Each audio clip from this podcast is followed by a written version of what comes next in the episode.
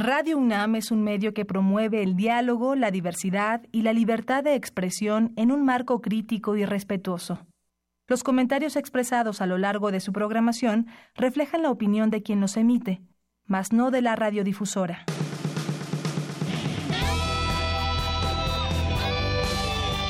Prisma RU.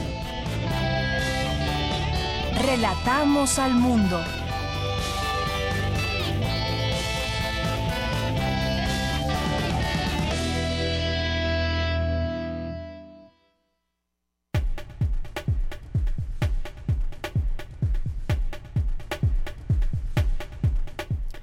Buenas tardes. Buenas tardes, querido auditorio de Prisma RU. Mi nombre es Yanira Morán. Sean todos ustedes bienvenidos a esta emisión de noticias, a esta emisión de, eh, de Prisma RU en este viernes 6 de julio del año 2018. Es la una de la tarde con cuatro minutos y acaba hace unos minutos de arrancar el juego entre Brasil y quién y Bélgica.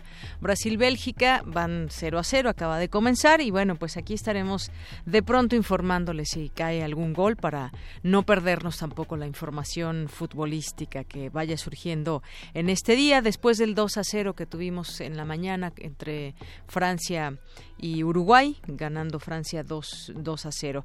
Vamos a ir de pronto viendo qué sucede con este partido de Brasil. Y bueno, aquí le vamos a tener también cosas muy interesantes, así que no se vaya, no esté todo el tiempo viendo el partido, de pronto escúchenos, nos dará mucho gusto y sobre todo si nos quieren enviar un tweet, mandar un mensaje, eh, llamarnos por teléfono, les voy a dar nuestras redes sociales que es arroba prisma.ru en Twitter, en Facebook Prisma RU y vía telefónica. El teléfono es el 55 36 43 39. Así que ahí téngalo por cualquier cosa. Siempre nos, eh, nos interesa conocer qué, qué opina nuestra audiencia. Vamos a tener el día de hoy varias notas en temas de temas universitarios y además vamos a contar aquí con la presencia de la periodista Joali Recendis, que en esta ocasión nos va a platicar de su libro Los hijos de la cárcel, la reclusión infantil en los sistemas penitenciarios de México. Las reclusas que tienen hijos o que se embarazan estando en la cárcel tienen el derecho a estar con sus hijos hasta que ellos cumplen cinco años, once meses. Después, ¿qué les espera afuera? ¿Quién cuida de ellos? si no tienen familia. Eh, ¿Qué papel juega el Estado? Bueno, de esto platicaremos con ella más adelante en esta emisión, en nuestra primera hora.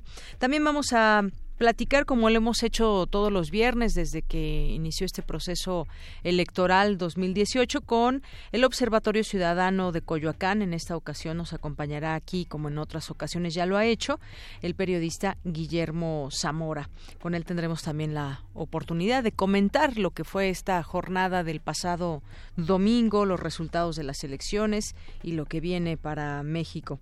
También vamos a tener en nuestra segunda hora de Prisma RU una entrevista una plática también con Javier Contreras, eh, estudiante de la maestría de Derecho, pero también como consejero del INE en el Estado de México, que eh, pues su opinión y sobre todo cómo se trabaja que después de todo lo que lo que se comentó del INE y ese de pronto muchas personas que decían o tenían duda del papel que jugaría el INE en esas elecciones, bueno, platicarlo, ¿por qué no? y preguntarles a ustedes que nos digan qué papel eh, jugó el INE en estas elecciones. Sabemos que es el árbitro de la contienda y muchas otras cosas, pero como ellos mismos lo dijeron, el propio consejero presidente Lorenzo Córdoba, pues había que recobrar también la confianza del electorado.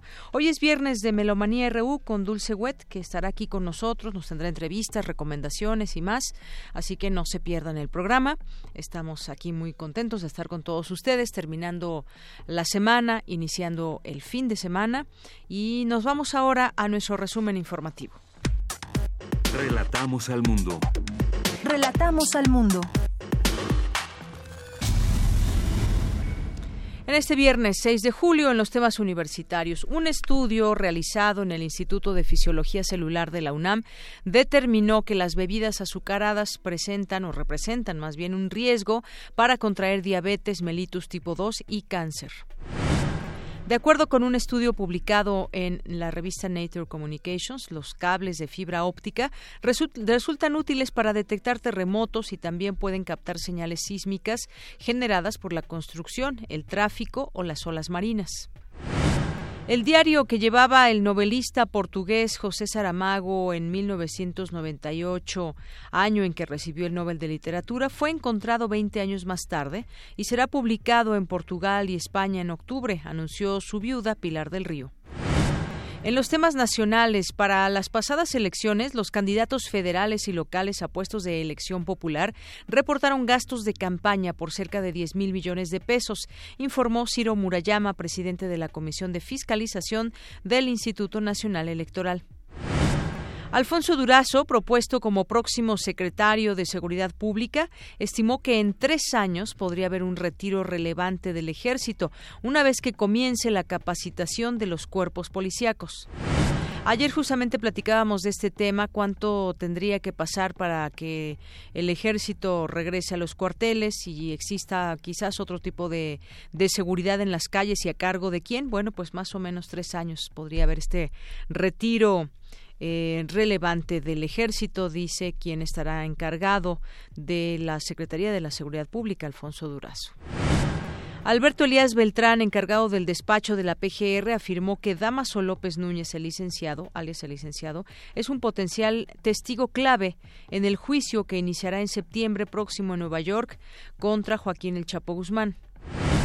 El Ejército Zapatista de Liberación Nacional aclaró que no se sumará al nuevo gobierno de Andrés Manuel López Obrador al considerar que nada cambiará porque podrán cambiar el capataz, los mayordomos y, caporales, pero el finquero sigue siendo el mismo.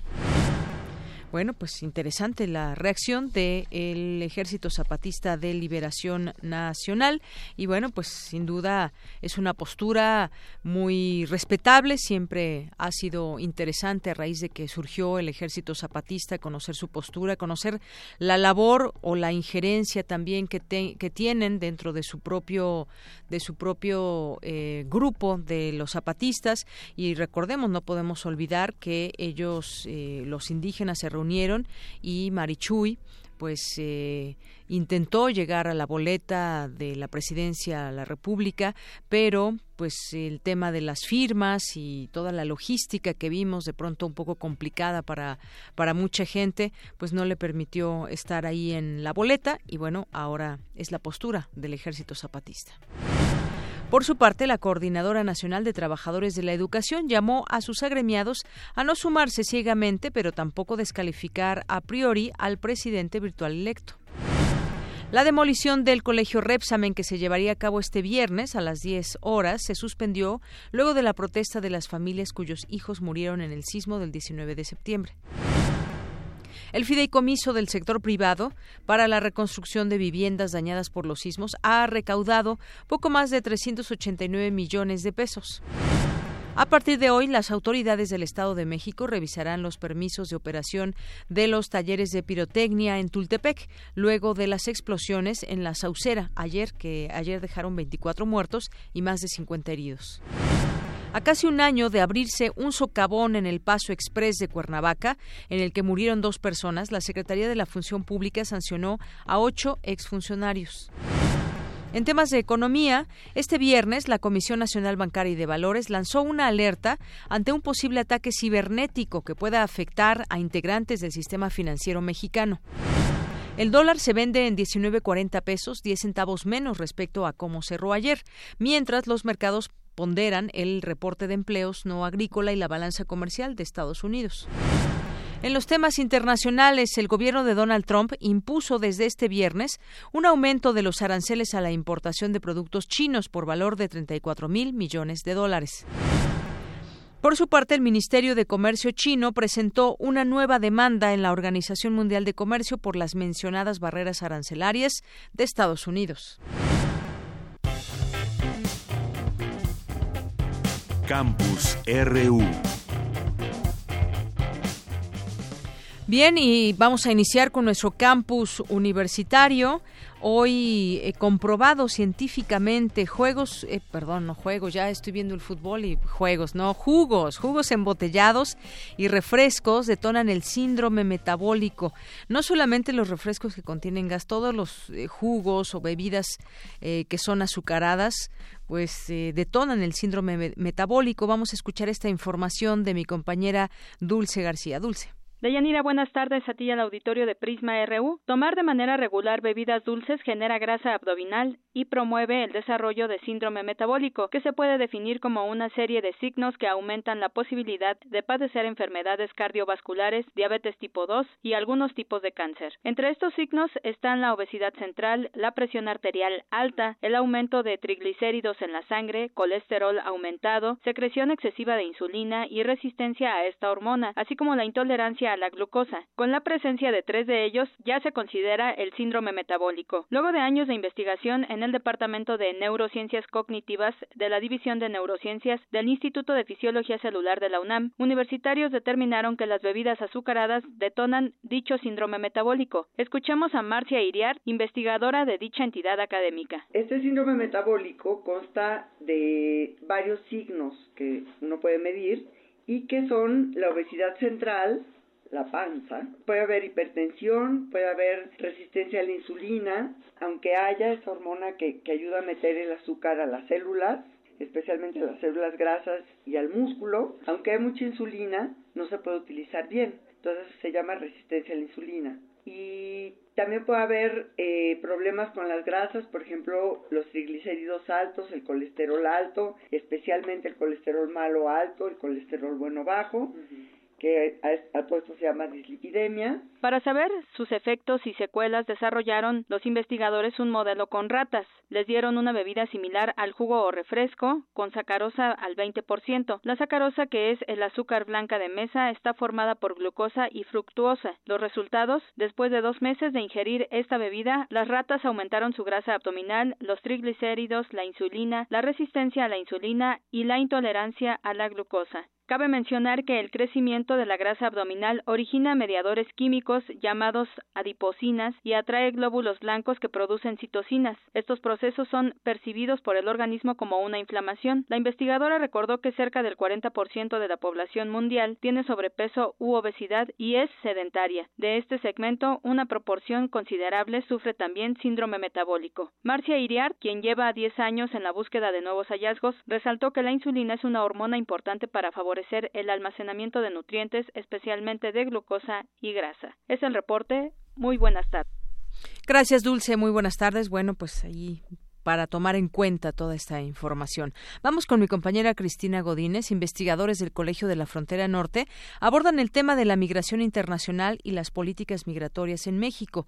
Adelante, Cristina, buenas tardes. Deyanira Auditorio de Prisma RU, buenas tardes. Al abordar el tema de migración en la frontera entre México y Estados Unidos, el doctor Jorge Bustamante, investigador emérito y uno de los fundadores del Colegio de la Frontera Norte, se refirió a la indignación internacional que causó la separación de niños de sus padres en centros de detención de Estados Unidos. Sin embargo, comentó que hemos sido campeones en violación a los derechos humanos contra los migrantes que pasan por nuestro país. Escuchemos. Creo que fue muy pertinente la los titulares y la cobertura que hizo la revista Proceso, que habla de la mm, gran incongruencia de entre una reclamación por la violación de los derechos humanos de los mexicanos en Estados Unidos, cuando en México hemos sido mm, literalmente, y esto no es una exageración, campeones en el número de violaciones a los derechos humanos que se cometen en México en contra de los migrantes, sobre todo centroamericanos, pero también de otros países al sur y hasta de Asia. y de África. Por su parte, Rodolfo Cruz Piñeiro, también del Colegio de la Frontera Norte, abordó el tema de la migración de retorno. En México, bien saben ustedes, sobre todo en el quinquenio 2005-2010, es cuando se vino a la alza de una manera muy fuerte esa migración de, de retorno, después disminuyó un poco, pero sin embargo sabemos de antemano que esa migración de retorno va a continuar. Ahora, un elemento que de entrada nos está preocupando es preguntarnos quién es el retornado, ¿Quién, a quién debemos de llamar migrante retornado. Parece que hay una gran diversidad de conceptos para, para definir. La cuestión del tiempo, vemos que también existen momentos en los cuales estamos recibiendo más migración de retorno y gente, pero que se queda muchas veces estancado en las ciudades fronterizas porque están tratando de volver a regresar a los Estados Unidos. El investigador comentó que los retos que enfrenta la población de retorno tienen que ver con la identidad, las barreras al sistema educativo, al de salud y sobre todo al mercado laboral. Deyanira, este es mi reporte. Buenas tardes. Bien, muchas gracias, Cristina Godínez. Porque tu opinión es importante, síguenos en nuestras redes sociales, en Facebook como Prisma RU y en Twitter como arroba PrismaRU. Queremos escuchar tu voz. Nuestro teléfono en cabina es 55 36 43 39.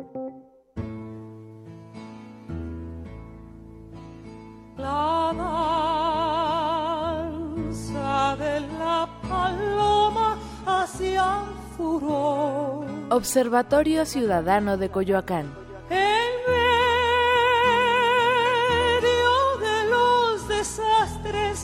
De la nación. Bien, pues ya estamos en este espacio, como les decíamos al inicio, este espacio que hemos tenido del Observatorio Ciudadano de Coyoacán a lo largo de este proceso electoral. Y bueno, pues hoy, hoy es un día muy importante porque es el primer viernes que tenemos después de las elecciones. Hace una semana justamente, pues exhortábamos desde este espacio a, a que la gente saliera a votar y que pues tratar de vencer el abstencionismo y muchas otras cosas que hemos platicado aquí en este espacio. Y bueno, pues hoy me acompaña del Observatorio Ciudadano de Coyoacán Guillermo Zamora, periodista y que además pues ha coordinado todo este espacio aquí en Radio UNAM. ¿Cómo estás, Guillermo? Eh, muy emocionado. Feliz. muy emocionado, como platicamos hace un momento. Realmente son momentos extraordinarios, ¿cómo no? ¿Cómo no? Y sobre todo ahorita eh, también platicábamos un poco fuera del aire ya con los conteos finales que se tienen de cuánta gente eh, votó y para qué partido. Bueno, pues fueron más de 30 millones de votos para Andrés Manuel López Obrador. Así es, sí, efectivamente, y todavía no termina definitivamente el conteo. Sin embargo, yo creo que sí, es, eh, ha sido, ha superado las expectativas eh, no hay en la historia de México un gobernante que haya llegado con este número de votantes, ¿no? Es, una es una suerte gigantesca, es una una hazaña gigantesca de Andrés Manuel López Obrador, pero también eh, también evidentemente es un compromiso gigantesco, ¿no? Porque ahora apenas se, tiene el gobierno y a, nivel de presidente electo, pero falta llegar a tener el poder que es eh, diferente. Y además siempre estamos pensando que vaya a ser un poder popular, un poder que esté basado en las demandas eh, añejas, las demandas actuales, que, que llenan el, el, espectro político, el espectro social, el económico y el cultural. Así es, sí, es una, una eh, carta abierta, una expectativa que se tiene muy amplia de de lo que vendrá, de lo que se ha dicho, no solamente en campaña, sino lo que quizás viene diciendo Andrés Manuel López Obrador durante ya hace bastantes años y pues iremos viendo quizás esos cambios de manera paulatina.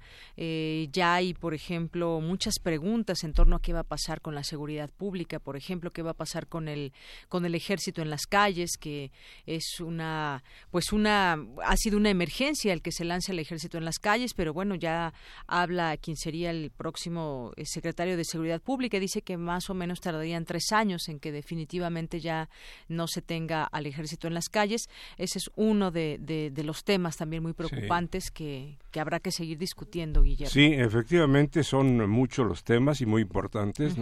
Mira, eh, hay una, hay una eh, pequeña lista que tengo aquí en el sentido de cuáles serán las, las primeras acciones de Andrés Manuel a partir del primero de, diciembre. Sin embargo, muchas de ellas este, eh, van a comenzar a, a estar en los diarios, en la política eh, diaria de, de, de, nuestro país.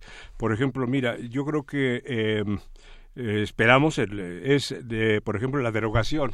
El primero tiene que ser me imagino yo no sí. la derogación del decreto con que nos quiso sorprender Peña Nieto no dentro de sus dentro de esa mente eh, privatizadora que tenía pues ya nos iba a dejar ahí con eh, y nos dejó con un decreto para privatizar el agua. Andrés Manuel ha hablado ya de esto y seguramente será de los primeros de las primeras acciones que de derogará ese decreto que es absolutamente antipopular. Y luego tienes también eh, la revisión de los contratos de la reforma eh, energética, ¿no? Porque eso, si bien él eh, habló de que se iba a respetar precisamente la legalidad, bueno, pues está, ahí, están ahí en esos, esos contratos, que la mayor parte de los contratos de la reforma energética son eh, contratos leoninos, son contratos chuecos que se han dado a diferentes personajes, personalidades de la oligarquía, porque tienes ahí que, bueno, de repente tenemos ya al señor Slim como petrolero, eh, y muchos otros más, ¿no? Que hay que revisar exhaustivamente y seguramente van para atrás este, todos esos. Claro, y fíjate Guillermo, hay algo que podemos que podemos señalar. Evidentemente es el partido del PRI con una visión diferente a la que tiene ahora este partido, que es el Movimiento de Regeneración Nacional, que es es Morena.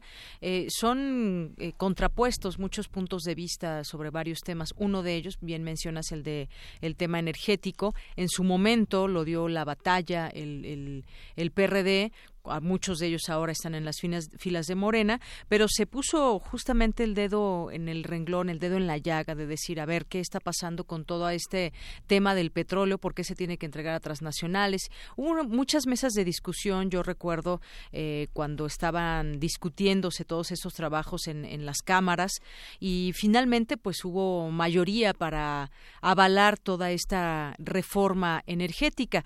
Ahora pues entenderíamos quizás que por lo menos se vayan a revisión, como lo ha dicho López Obrador, muchos de estos contratos, ¿qué, ¿qué, se queda México, qué se quedan esas empresas transnacionales? Sería muy interesante ahora, con esta visión, saber qué se puede hacer o qué no, porque hay muchos, quizás muchos, eh, muchos contratos que ya están estipulados y tendrían que, tendríamos que meternos en un tema legal, pero sería interesante saber qué se puede hacer desde esta visión ahora diferente, contrapuesta a la del gobierno que está por terminar. Mira, sí, todo esto ahorita son expectativas, ¿no? Eh, pero tenemos una plena confianza en Andrés Manuel López Obrador, porque él es un hombre que ha manifestado, y lo ha hecho consecuentemente, eh, su amor a, México. Y entre este asunto está precisamente lo que tú dices, es, es eh, ver hasta dónde se quiso entregar o se ha querido entregar el petróleo a las transnacionales, que es, es entregarle prácticamente también una extensión territorial eh, del, eh, y un, un, un, bien que es absolutamente propiedad del pueblo, ¿no? Yo, yo, tenemos plena confianza, plena confianza en Andrés Manuel, creemos que va a rescatar lo que eh, malamente antipatrióticamente entre, eh, quería entregar eh, Peña y que va a ser una lucha muy muy fuerte porque nada más imagínate que ahorita eh, que parece ser que todo va eh, por una el mejor camino con, con Trump pero conocemos ya a Trump. Trump con, él no, no hay que tener nunca confianza. Y seguramente Andrés Manuel está hablando está hablando políticamente diplomáticamente pero él sabe que no puede confiarse. Y por eso pero también vamos a necesitar vamos a necesitar darle todo el apoyo popular. No es eh, no es suficiente el que se, el que tome el el, eh, el poder.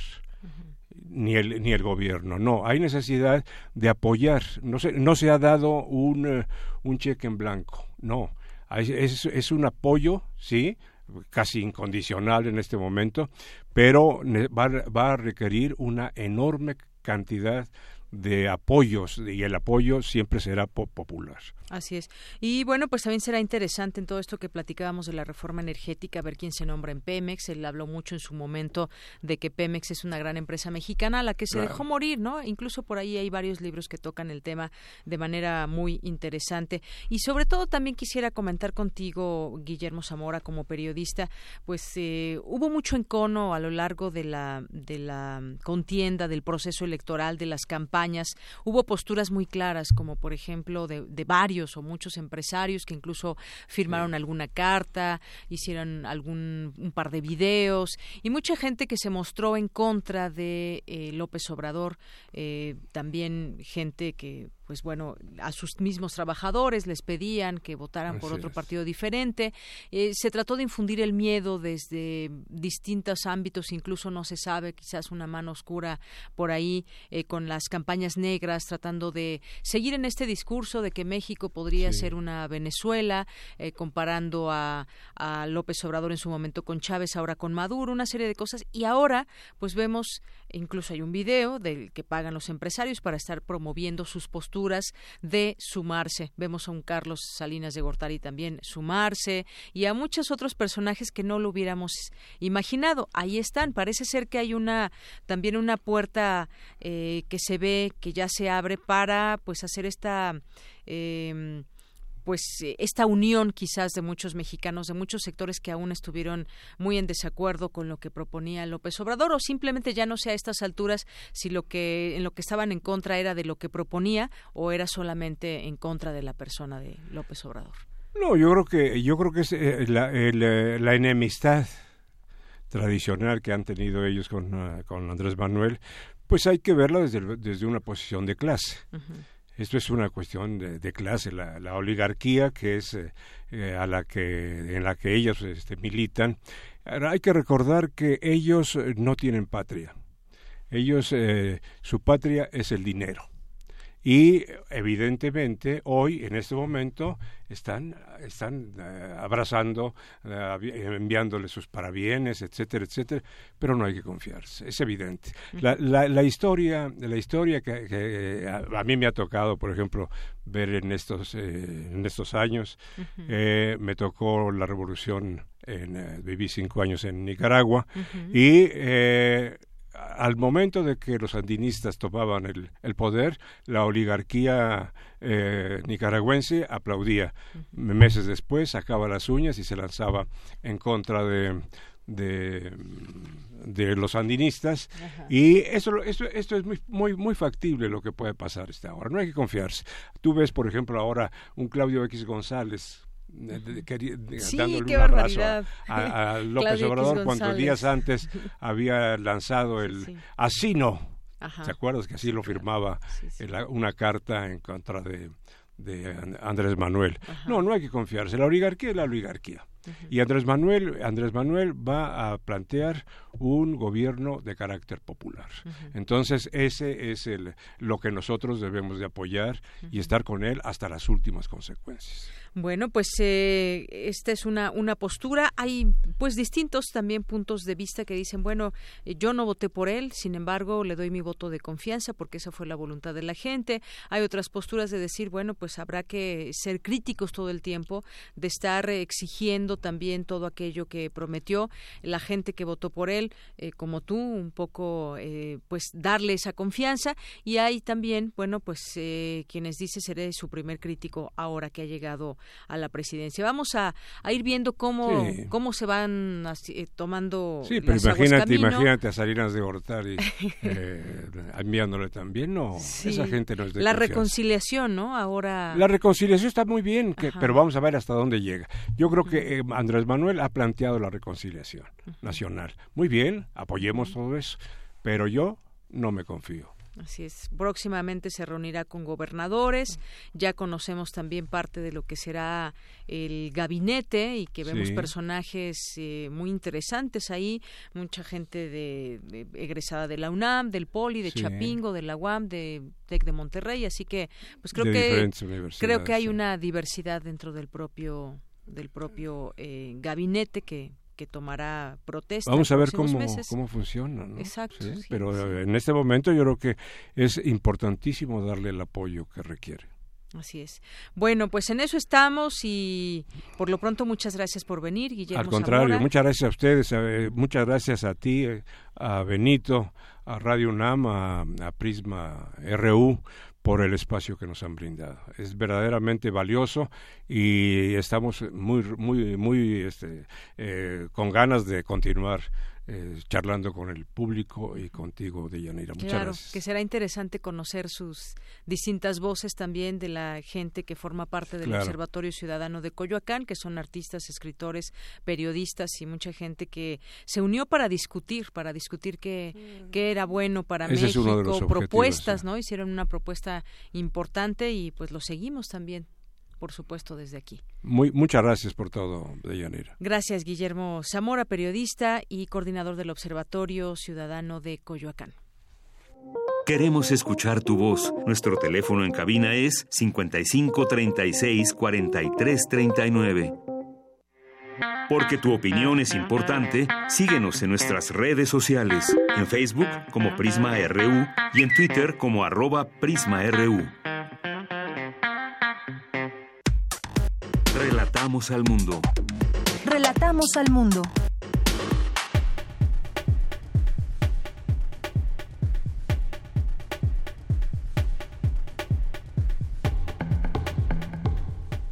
Continuamos una de la tarde con 34 minutos. Pues ahora vamos a platicar de otro tema, de estos temas que pues hay que platicar, hay que hacerlos visibles porque son son situaciones que se viven en México, que se viven en los reclusorios, que viven las madres, que viven los hijos. Eh, este libro que les decía al inicio, del que platicaremos en este momento, Los hijos de la cárcel, la reclusión infantil en los sistemas penitenciarios de México, por Joali Recendis, a quien tengo justamente en la línea telefónica. Joali Recendis, periodista, ¿cómo estás? Muy buenas tardes. Hola, Deyanira, ¿cómo estás? Muy buenas tardes a tu. Bueno, te esperábamos aquí, pero sabemos que tuviste un contratiempo ahí en el tráfico, un choque. Esperemos que estés muy bien en primer lugar y poder conversar contigo. Sí, estamos bien, solamente estamos esperando el seguro de la persona que me, que me, me pegó por atrás y este, pero estamos bien de. Qué bueno que estás bien, es lo, más importante y que también en medio de esta situación podamos platicar sobre tu libro, un libro que está lleno de historias, Joali, y que sobre todo también nos deja con preguntas para ¿Alguien sabe, por ejemplo, qué, cuál es el seguimiento que se le da a los niños después de que viven con sus madres cinco años, once meses en la cárcel? Platícanos un poco, introdúcenos a tu texto. Nadie sabe de eso que me estás preguntando porque no existe, no existe el seguimiento. Hasta hace un año, eh, exactamente, esa era la edad, cinco años, once meses, que los niños podían permanecer dentro de un reclusorio con sus madres. Ahora es a los tres años de edad.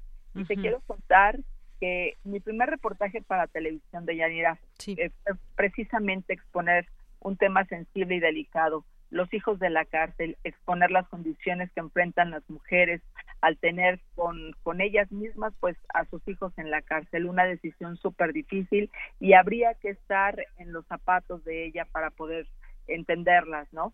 Este, este libro nace justamente de la respuesta que me dio la directora del CENDI de reclusorios eh, en Santa Marta hace pues ya casi 10 años. Yo recuerdo que después de un recorrido por casi dos horas y escuchar prácticamente las bondades y ventajas que eran para las mujeres tener a sus hijos dentro de la cárcel, esta reportera al final le preguntó a esta directora, si tú cometieras un delito y tuvieras la necesidad de tener a tu hijo contigo, ¿lo tendrías aquí?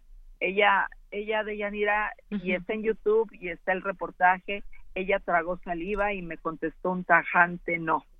y, y ella dijo, solamente lo tendría los dos primeros años. Luego, por supuesto, a lo largo de los años he tenido conversaciones con algunas internas en las cárceles de este país, muchas culpables, otras inocentes, pero siempre con esa necesidad de compartir lo difícil que es tardíamente, porque hay que decirlo, se dan cuenta que un niño o una niña, su hijo o su hija dependen solo de ellas y que paradójicamente ellos, ellas no van a poder estar en los años futuros. Son 19 historias difíciles de narrar.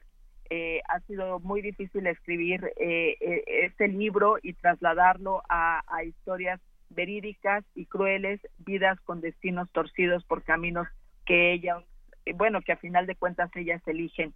Hay que decir también que el Estado ha decidido otorgar la convivencia entre madres internas y sus hijos y, y, también creo yo que este libro es una apuesta a exigir que lo mínimo que deberían de proporcionar sin duda es lo básico de, de que los menores requieren.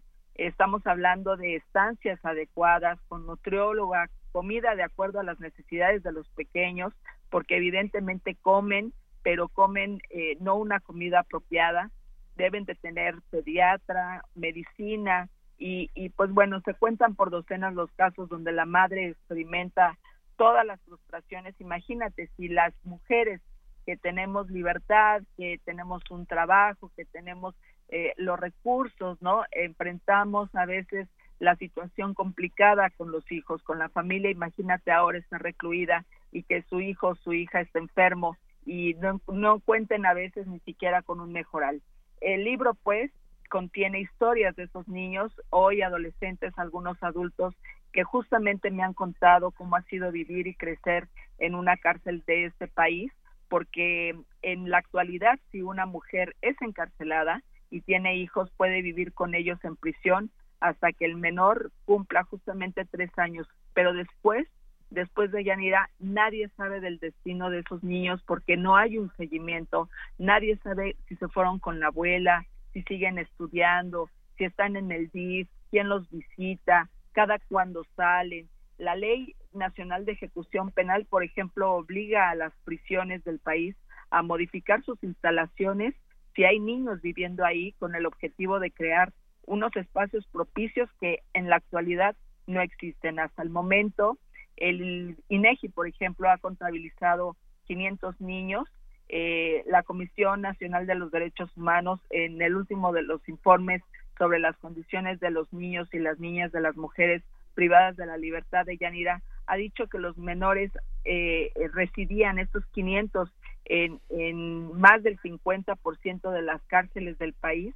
Y en este mismo informe, que por supuesto aparecen datos duros en el libro, eh, eh, yo, yo anoto que son en 77 los centros penitenciarios visitados por esta comisión y en 10 al menos no se permite la estancia de menores y en 53, imagínate tú, no se ha otorgado el permiso ni para una guardería ni el acceso a que tengan una educación inicial durante estos tres primeros años que viven con sus madres. Y eso es algo muy complicado de Yanira. Así es, Joali. Y hay algunas preguntas muy pertinentes que te haces aquí en el libro, y es que si el Estado permite que los, que los hijos eh, crezcan en la cárcel, realmente se otorgan las condiciones para que los menores estén en un ambiente seguro para su desarrollo. Hablabas, por ejemplo, del tema de la salud.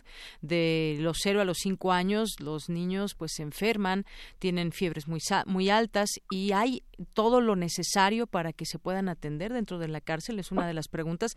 ¿Dónde quedan los derechos humanos de los niños y de las niñas? Pero sobre todo yo me pregunto dónde queda ese papel que juega el Estado, a sabiendas que pues hay niños dentro de las cárceles. Hay estudios, lo mencionas en el libro, en otros países que indican que al atender a los niños de padre o madre recluido de una manera integral, los efectos negativos durante su crecimiento se reducen. Pero no, eso no pasa en México y uno se pregunta pues qué pasa con el Estado justamente? Pues el, el Estado realmente ha hecho caso omiso. Mira, o el DIF, ¿no? Sí, y además sabes que de Yanir algo que también preocupa mucho y también debemos de también aceptarlo y asimilarlo es que la sociedad también hemos sido parte de esa invisibilización de esos pequeños.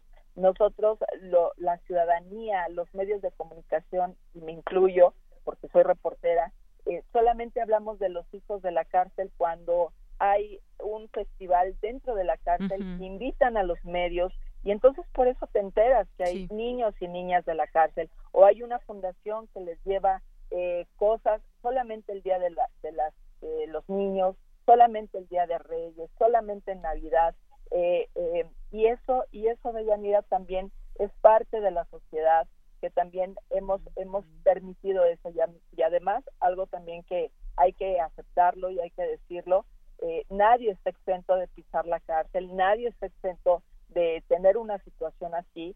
Y lo más triste es que eh, las, las condiciones que enfrentan los niños, eh, ya de por sí el encierro, no, ellos no tienen por ningún lado que, que, que, tú le veas una vida plena, una vida digna.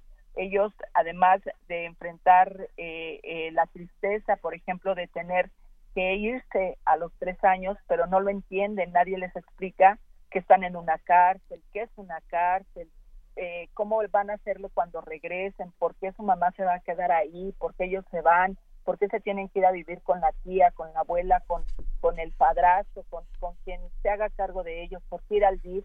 Eh, y, y bueno, ni hablar, por supuesto, de la escasez alimentaria, educativa, la falta de espacios y recreativos para que puedan desarrollarse. En, en por ejemplo, solo por, por, citar un ejemplo, en Santa Marta eh, hay, hay maestras que, que, tienen, que tienen ese grado especializado para atender a los chiquitos dentro de un CENDI que se llama Amalia Solórzano. Apenas hace unos años la SED les otorgó el, eh, digamos, el, el permiso para que pudieran expedir certificados y que esos chiquitos pudieran salir para continuar su, su, pues, su vida eh, educativa. En, en la mayoría de los, de los casos, la SEP ni siquiera tiene idea de cuántos niños, niñas existen y que deberían de ser atendidos también por maestras eh, eh, para que al menos inicien su educación básica.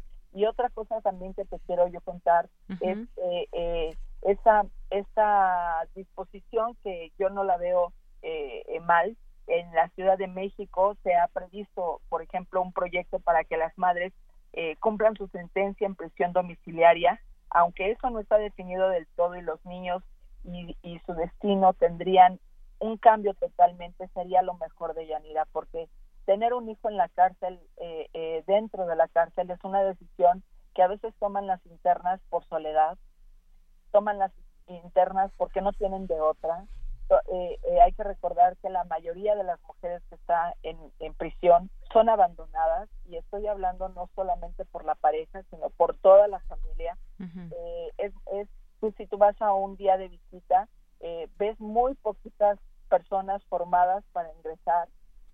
yo no digo estoy no estoy generalizando y estoy hablando de varias cárceles del país que a lo largo de, los, los las eh, los años que he tenido como reportera es lo que he visto. Eh, es, es, es muy triste que ellas tengan que tener a su hijo y compartir, por ejemplo, una celda con otros cuatro niños, otros tres niños, y si uno llora, lloran los demás, y si uno tiene leche, los otros no tienen leche, y eso se convierte en un conflicto. A mí me gustaría muchísimo que este libro fuera el parteaguas y, y por supuesto que como sociedad nos enteremos de, de, estos temas que por supuesto muchas personas dirán, ay, no, no, no, no, no, eso yo no lo quiero leer, yo no quiero saber de esto, a mí no me gustan esas historias.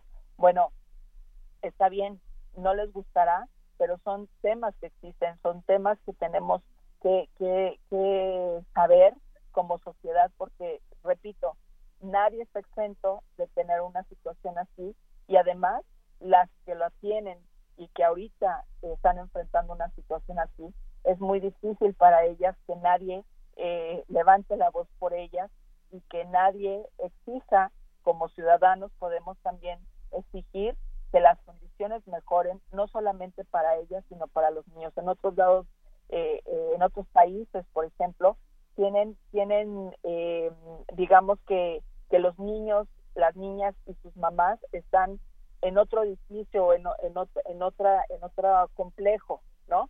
Dentro de la cárcel, pero ellos están, digamos, aislados de, de este mundo que, que a final de cuentas, pues complica la vida de estos niños porque crecen con un lenguaje totalmente distinto a, un niño que no está recluido, crecen viendo lo que es el lesbianismo, lo que es la drogadicción, lo que es, eh, eh, bueno, la policía, ¿no? Este, lo, la falta de colores. Si tú entras a, por ejemplo, vuelvo a citar Santa Marta, entras a Santa Marta, todo es gris, haz de cuenta que te quitan los colores de, tu visión y cuando entras al Tendi todos son colores y sales y otra vez todo es gris, todo es azul marino, todo es café, ¿no? Eh, y, y, a mí me gustaría que, parte del presupuesto que destinan a los centros penitenciarios y pensaran en, al menos tener esa visión de a los niños procurarles otro tipo de vida. Y, y, y si no se puede eso, pues al menos tener especialistas que, que les expliquen por qué su mamá está ahí y cuál es el papel de ellos para que al rato cuando salgan de la cárcel y enfrenten una escuela, no se enfrenten al bullying, por ejemplo, o alguien en su escuela no les diga tu mamá está en la cárcel y tu papá está en la... Y eso empieza a minorarles, a afectarles su autoestima y crezcan los niños como estas historias que yo les presento en, en este libro, Los hijos de la cárcel, que por supuesto. Así es. Aquí voy a dar algunas cifras que nos ilustran todo esto que, estás comentando. El informe especial de la Comisión Nacional de Derechos Humanos eh, en 2016 señala que la población de niños y niñas aumentó 63% en cuatro años. En 2012 había 377 niños con sus madres presas. En 2013, 396. En 2014, 479. En 2015 bajó a 452. 2016, 2017 en ese periodo se incrementó a 618 entre niñas y niños recluidos con sus madres. Hay también en el libro lo que podemos encontrar que si hay opciones, aquí eh, pones una pregunta en cada uno de los capítulos. ¿Qué recomienda la experta? Y bueno, pues hay formas de, de salir adelante en esto, porque bueno, quizás no se puede cambiar la realidad de que alguien delinca y pues eh, pueda llevarse ahí a su hijo hasta esta edad que nos que nos comentas o que nazca ahí en la cárcel y bueno, pues hay, hay formas de llegar a, soluciones, sobre todo para darle la atención a los niños y a la madre. Supongo también que es un trabajo, un trabajo también eh, que se hace con la familia y hay maneras y formas de que sí se pueda salir adelante, sobre todo en los daños, para que los daños que ya va a tener un niño eh, que viva o que crezca en la cárcel sus primeros años, pues tenga, tenga para el futuro distintas opciones, Joali. Así es, eh, este libro va acompañado de una experta que es una psicóloga. Eh, ella ella te, explica justamente, y, eso, y ese libro sería sensacional que pudiera acercarse a, aquellas mujeres que están recluidas, porque muchas veces con, con algunos consejos o, o, algunas orientaciones ellas podrían tener otra actitud también con ellos dentro. Y, y sería eh, fabuloso que las autoridades se dieran el tiempo de leer eh, cómo han sido las vidas finalmente de niños y niñas que crecieron en la cárcel. Y te quiero decir que solamente de esas 19 historias, solamente una es un caso de éxito y tiene que ver también de Yanira con la decisión de la madre que ella eh, a final de cuentas tenía una sentencia larga, acaba de salir el año pasado pero se aventó ahí cerca de 28 años. Eh, y ella a los dos años, cuando, cuando tiene a su hijo dentro, eh, a los dos años ella decide que ya el niño ya no va a regresar con ella y se lo da al padrastro, eh, hacen un convenio para que él se lo lleve. Él nunca la abandona porque hay que ser también muy claros, ¿no? Fue una situación quizá especial él no la abandona y ahí también los abuelos, tanto papás del padrastro como papás de ella, se hacen cargo, asumen este papel de hacerse cargo de este niño y a final de cuentas este niño logra desenvolverse de una manera estupenda en la sociedad.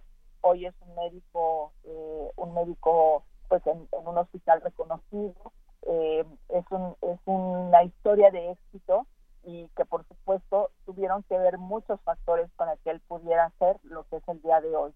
Las otras historias en donde había abuelas que no se preocupaban por ellos, por ejemplo, el abandono, el abandono escolar, eh, toda toda la violencia que ellos aprendieron y, cuento por ahí una historia de un chico que es drogadicto y limpia parabrisas a, a, la vez, ¿no? Todo lo que gana limpiando parabrisas pues, se lo compra en activo, por ejemplo.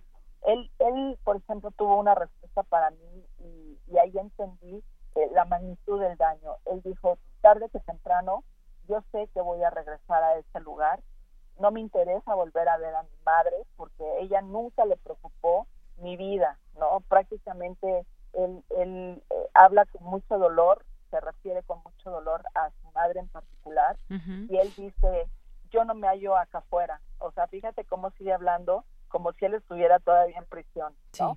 Y él y él se refiere dice, yo no me encuentro acá afuera, acá afuera eh, literal eh, me, pues bueno, en otras palabras, decir que lo que, que, lo, que nadie lo mira, es invisible, este, es el drogadito, es el todo lo malo.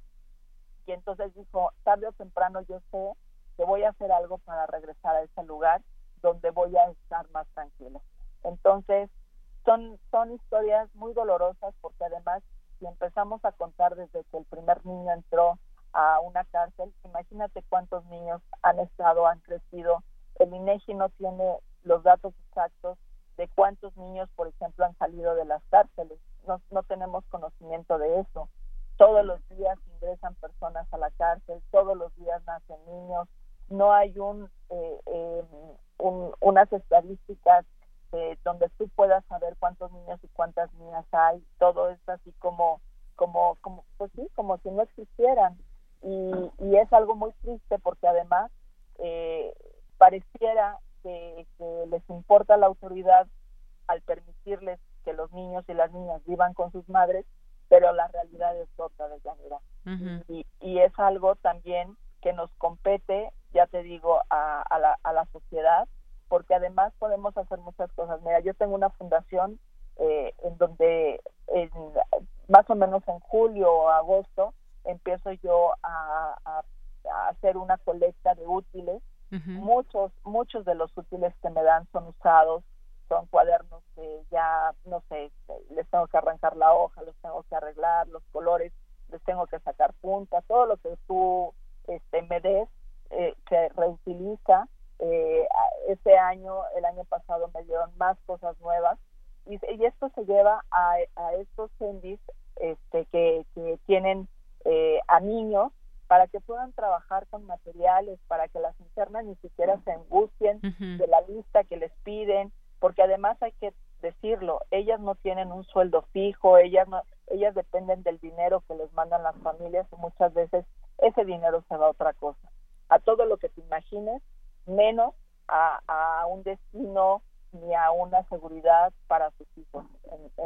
y a veces ellas mismas se lo dicen, ¿no? Si, si mi hijo se enferma, este, yo veo la manera de, cómo hablarle a alguien para que venga a visitarme y, se lleve este dinero o me traiga el, el, medicamento que necesita porque aquí pues a veces no hay pediatra y eso es terrible o sea imagínate la desesperación claro como alguna vez también me dijo una directora de un, de un penal me dijo sí bueno pero si se enferman aquí viene la, la ambulancia y se los lleva así pero en una gripe en una diarrea en, en, algo básico como la calentura, muchas veces no tienen. Y si ahorita tú y yo fuéramos a un eh, te aseguro que habría muchísimas carencias que enfrentan además las maestras que tampoco les toca estar comprando de su bolsa toallitas desechables, pañales, o sea, todo aquello que dicen ellas, nosotras, por, por servir y por seguir eh, eh,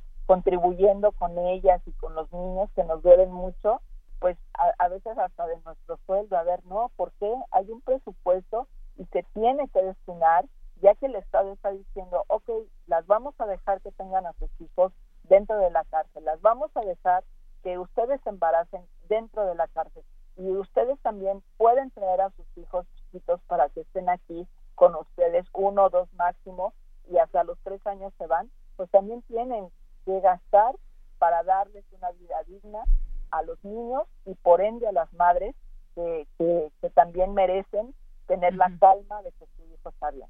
Así es. Bueno, pues ahí está. Recomendamos de verdad también este este libro para que puedan conocer una realidad que quizás estamos estamos no la conocemos pero yo creo que sí es siempre es importante conocerla y saber cómo se puede ayudar y saber cómo podemos también exigir a, a las distintas instancias que deben tener de, el cuidado en sus manos de estos de estos niños y de paso nos llevas también por historias historias de pobreza en donde muchas veces pues los delitos quizás no sean tan graves pero que pues mantienen a muchas madres en, la cárcel o quizás se tenga que revisar de una manera eh, también muy clara sus expedientes, pero son historias también de, de pobreza. Joali Recendis, muchas gracias por platicar con nosotros aquí en Prisma RU de Radio UNAM. No, pues la agradecida soy yo, mis redes sociales de Yanira para quienes me quieran contactar, arroba Joali Recendis la presentación de este libro será el próximo martes en la Biblioteca Rosario Castellanos, en Benjamín Gil y Tamaulipas, en la Colonia Condesa, a las 7 de la noche. Me va a estar acompañando Fernando Tapia. Ojalá puedas acompañarnos y tu auditorio también. Claro y, que sí. y agradeciendo siempre que, que, un libro se compre, se lea y se comparta. No solamente es eh, hacer libros o escribirlos, sino venderlos. Y no tanto por la regalía, porque además no no hay no hay un asunto de, de eso sino el gozo de, de ir eh, compartiendo todos estos temas en mi caso todos estos temas de los que luego nadie nadie quiere hablar eh, para mí ya es un orgullo que lo lean y lo compartan. Muy bien en pro, el próximo martes ahí en la librería Rosario Castellanos a qué hora me repites por favor siete de la noche. Siete de la noche muy bien. Pues muchas gracias Joali. Gracias a ti y muy buenas tardes. Hasta luego, muy buenas tardes y que llegue pronto el seguro y te arregles bien. Joali Recendis con este libro Los hijos de la cárcel, la reclusión infantil en los sistemas penitenciarios de México. Vamos a hacer un corte en este momento, no se vayan, que quédese con nosotros en la segunda hora de Prisma RU. Relatamos al mundo. Relatamos al mundo. un creador de la palabra y la imagen que conocía el poder de la imaginación sobre la razón. El estudio de su vida puede ser el germen de tu propia creatividad. Radio UNAM te invita al curso cultural Tratado de las Vocaciones. Iluminaciones. William Blake. Una historia de la cultura con el tema de la vida como tiempo de creación. El taller será una tentativa en vivo de escribir un tratado de la vocación artística a través del estudio pormenorizado de la vida y obra de William Blake. Imparte Otto Cázares. Los cuatro sábados de agosto, de las 11 a las 15 horas, en las instalaciones de Radio UNAM. Informes e inscripciones al 56 23 32 72 o 56 23 32 73. Invita Radio UNAM, Experiencia Sonora.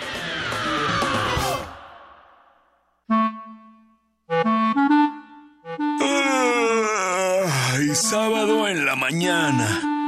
Traes la pijama puesta, nada que hacer. ¿Sabes qué hora es? Sí. Es hora de Hocus Pocus, un mundo lleno de magia, curiosidades y mucha diversión. Acompáñanos todos los sábados de 10 a 11 de la mañana por el 96.1 de tu FM. Hocus Pocus, la revista de los peques y no tan peques, y en la que la voz principal es la tuya. Forma parte de este espacio de imaginación. Radio UNAM, experiencia sonora. Entonces, ¿qué? ¿Te vas a seguir haciendo? ¿Vas a seguir permitiendo que todos estos políticos mediocres y corruptos... Sí, eso. Sigan haciendo lo que se les da la gana con nuestras vidas. ¿Te vas a quedar cómodo en tu casa ese domingo tan importante? Mientras me... estos tipejos siguen violando una y otra vez tus derechos. De una vez te digo. Que yo no. Pásate a la izquierda. Todo México se está pasando a la izquierda. El PT te acompaña. El PT te empodera. El PT está de tu lado. Mm, nada como caminar por las calles y percibir la otra ciudad. Esa alternativa escondida entre el bullicio y el asfalto. Se parte de Escaparate 961 la revista cultural que te ofrece las otras opciones. Viernes a las 15:15 por el 96.1 de FM. Radio UNAM, Experiencia Sonora.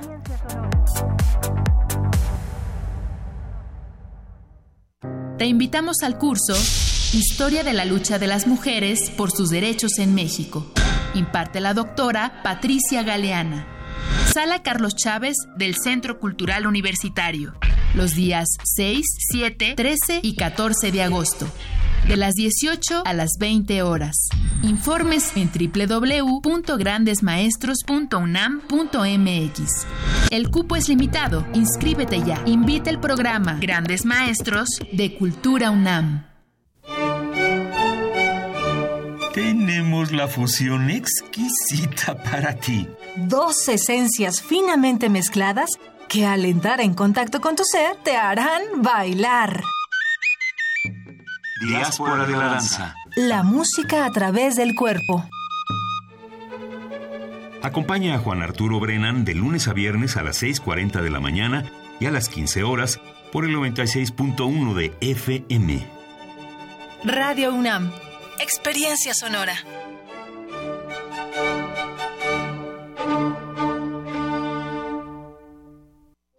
Queremos escuchar tu voz. Nuestro teléfono en cabina es 55 36 43 39. Porque tu opinión es importante, síguenos en nuestras redes sociales, en Facebook como Prisma RU y en Twitter como arroba PrismaRU.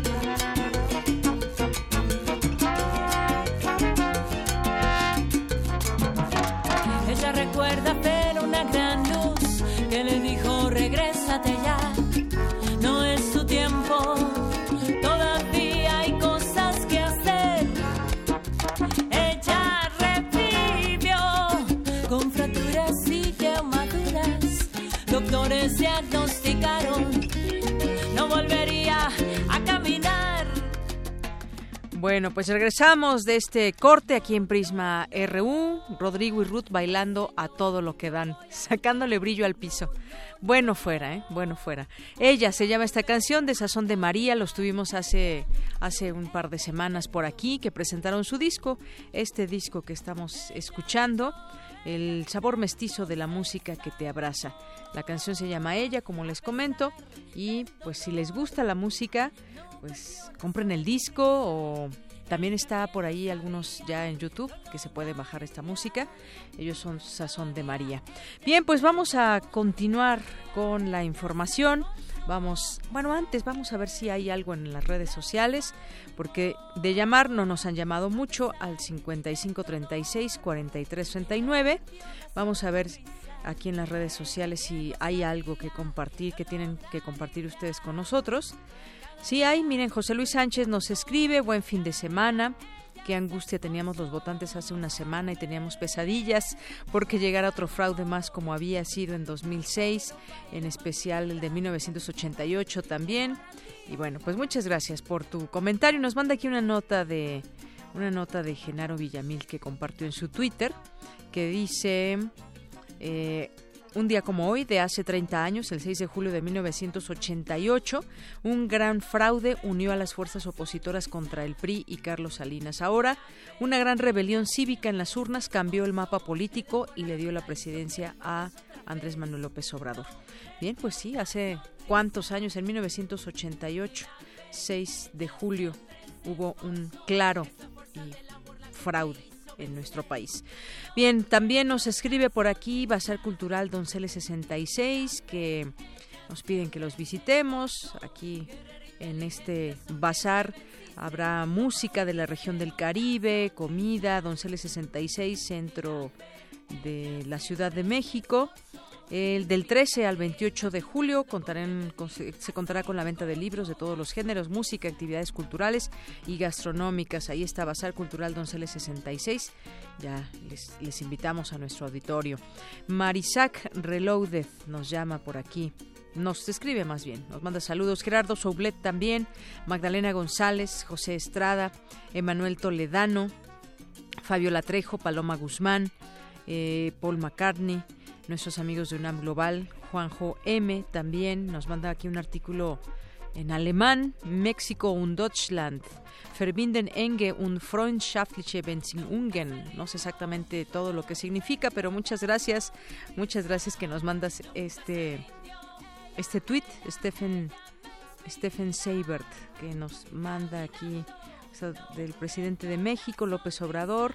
Ah, la felicitación de Angela Merkel a López Obrador en alemán. Muchas gracias Stephen Seibert que nos la comparte por aquí Juanjo M, Mr. M, Mario A. Ramos Jr., Areli HD, Sharon Lemus, Angélica, César Alberto, Eduardo Mario Mora en el grito en el arroz, el negrito en el arroz, bueno, eh, no, esto ya fue un tuit de ayer. Hoy Negrito en el arroz no ha escrito, no nos escribe, no sabemos si nos está escuchando o no, no sabemos qué pasa con él, no ha dado señales de vida.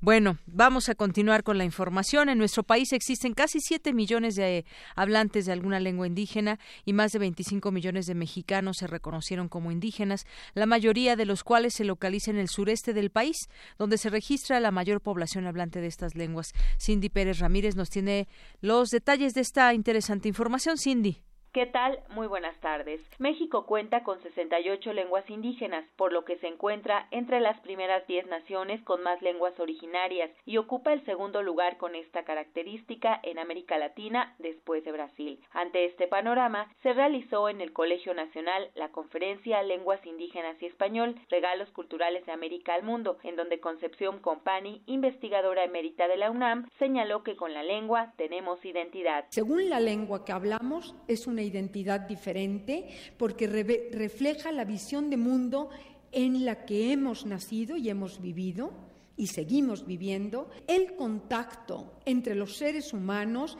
es el modo natural de estar los seres humanos y el contacto genera contacto lingüístico, sea entre dos lenguas distintas, totonaco español, o sea entre dialecto chilango y dialecto del norte. Y el préstamo lingüístico es parte esencial de la historia de cualquier lengua. El estado natural del 83% de la humanidad, de los 7.200 millones que habitamos este planeta, es ser bilingües, no monolingües. La investigadora del Instituto de Investigaciones Filológicas de la UNAM dijo que el transvase conceptual y lingüístico que se produce cuando se contactan dos mundos es enriquecedor. Desde que se empezó a entrar en contacto, el español entró en contacto con las lenguas indígenas, no hay ninguna política pública de Estado que defienda el patrimonio intangible. Es gravísimo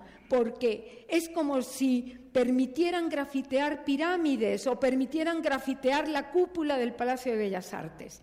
Es gravísimo y no sé si a partir del 1 de julio entiendan que hay un patrimonio intangible que hay que proteger. Hay países que lo protegen, sea cual sea la cantidad de lenguas, que el contacto genera flexibilidad cultural porque hay que entender al otro y nos hace entendernos mejor a nosotros mismos. Hemos visto que las lenguas indígenas amerindias le regalaron, al mundo, a través de la lengua española y de esta a otras lenguas, objetos, conceptos y actividades, al menos 33 palabras que han pasado al mundo. Cerca de 860 mil personas hablan en México la lengua maya, segunda en el país después del náhuatl. Hasta aquí mi reporte. Muy buenas tardes. Gracias, Cindy. Muy buenas tardes. Y bueno, también aquí ya eh, nos llegan algunos mensajes rápidamente por el Facebook. No, por el Facebook, no, por el Twitter, que nos manda Tania y nos manda aquí a una sirenita con unos nopales. Muchísimas gracias. Gracias, Tania. Te mandamos abrazos también desde aquí. Y Negrito en el Arroz, sí, ya nos, nos escribió saludos, algo distraídos porque está viendo el fútbol, el partido entre Brasil y Bélgica. Bélgica va ganando 2, 2 por 0 a Brasil. Y bueno, pues le ha ido bien a los europeos en este, en este día. Están dejando atrás aquí a, al continente americano. Bueno, también grito en el arroz dicen eh, corrijan y digan hermosa porque si no esa Tania se puede violentar. Bueno, jaja, o claro que los estoy escuchando, que ignores mi mensaje previo al eh, al fútbol, no sé qué dices aquí, pero bueno, ya te mandamos saludos, Negrito el Arroz. Muchas gracias. Sí, a mí todavía no llegaba, fíjate, el, tu mensaje cuando di paso a los mensajes del Twitter, pero bueno, ya estás aquí presente, no podías faltar, por supuesto. Y vamos a continuar con la siguiente información de nuestro compañero Abraham Menchaca, que seguramente nos está escuchando, no está viendo el fútbol, seguramente nos está escuchando. A pesar de la reforma energética en lo que va del sexenio, los precios de las gasolinas diésel y gas LP alcanzaron aumentos de 61 a 70%. Adelante, Abraham, buenas tardes. ¿Qué tal, Deyanira? Buenas tardes. Un saludo a los amigos de Prisma RU. En 2017 se registró un aumento generalizado de 20%, con lo que inició la liberación gradual de los precios en las diferentes regiones del país, que permite a los gasolineros decidir el precio al que venden los petrolíferos.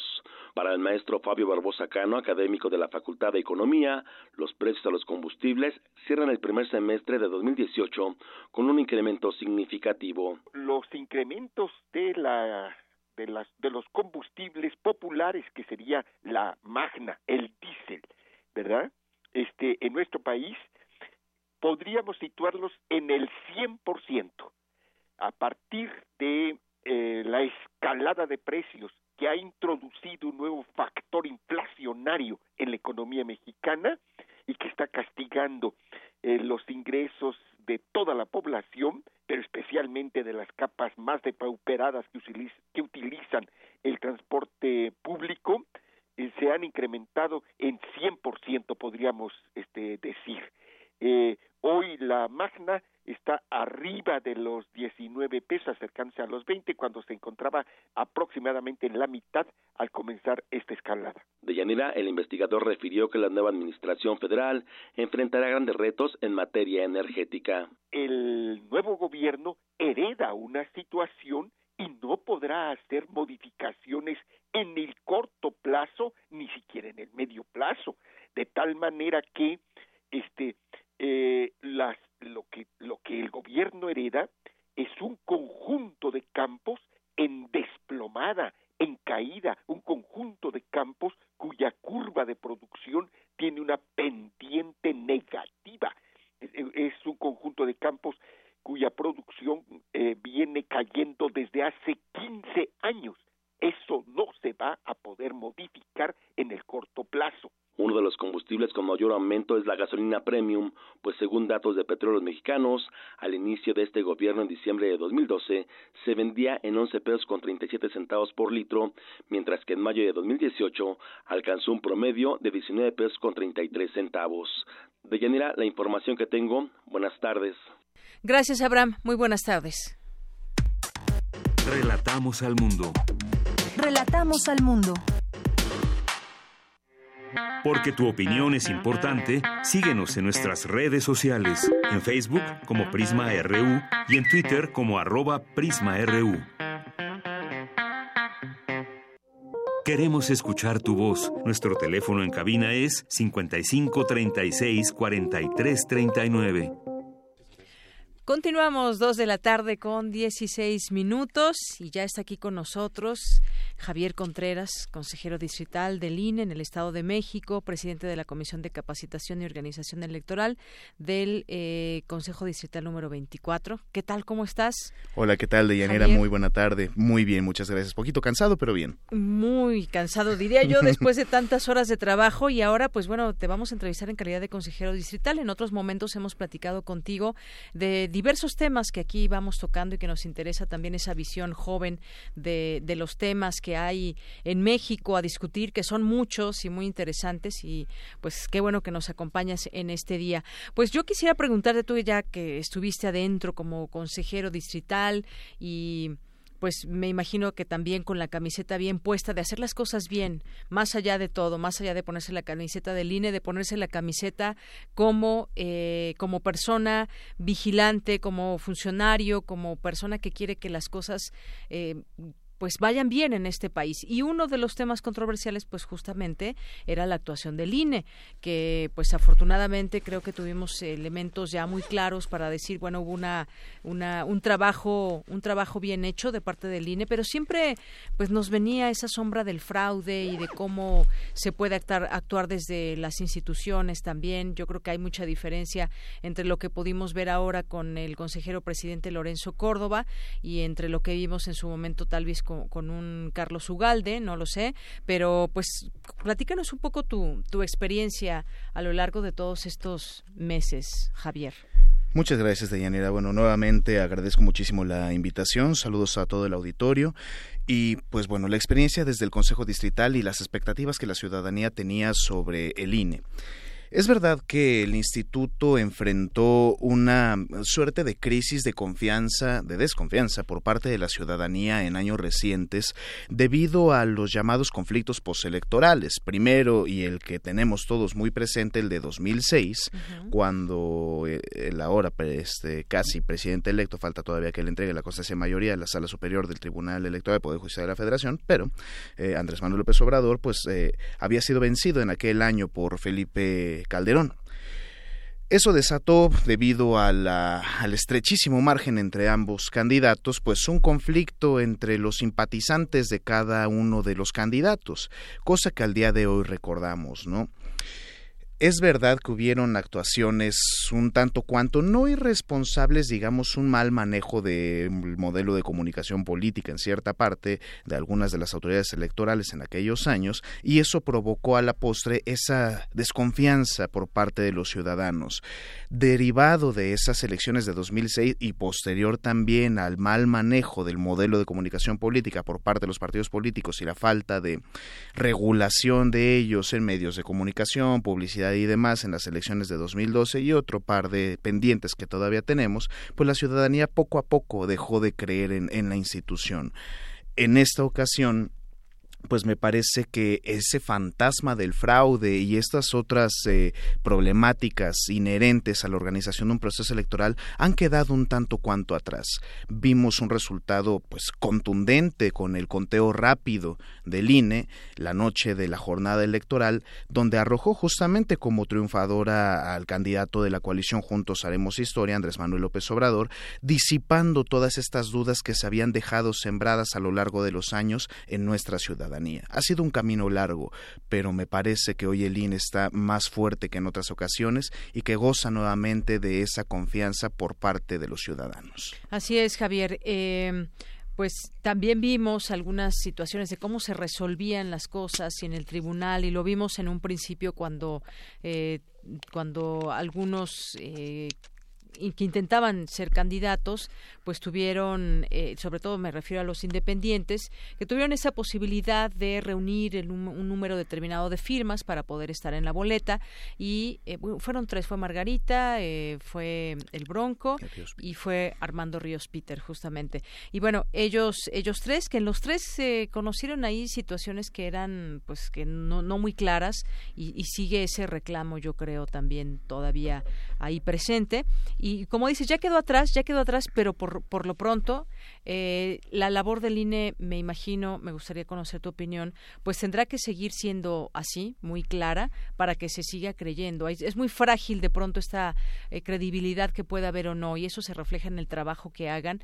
Y, y ahora, pues desde dentro ver todo esto, es interesante que nos vengas a, a, platicarlo. En el Estado de México, donde tú estuviste, pues hubo una, una situación también muy peculiar, porque nunca había perdido tanto el partido que había ganado tanto en su momento, y me refiero al PRI, estos eh, conteos de pronto cuando pues eh, toda la, importancia que tiene estos consejos distritales para que se dé un resultado muy claro a la ciudadanía. Yo creo que también pues pende de mucha importancia todo esto que, conocemos a través de, de, ustedes. Que nos puedas platicar un poco lo que sucedió también ahí en el Estado de México.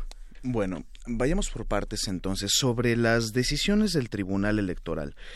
Hay que dejar algo muy en claro primero. La ciudadanía bien o mal, más mal que bien, eh, piensa que somos la misma institución. Es decir, que el INE, la FEPADE en su caso y el Tribunal Electoral somos la misma cosa y no es así.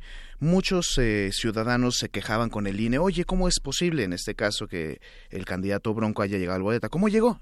Y nos, me lo preguntaban a mí, por ejemplo.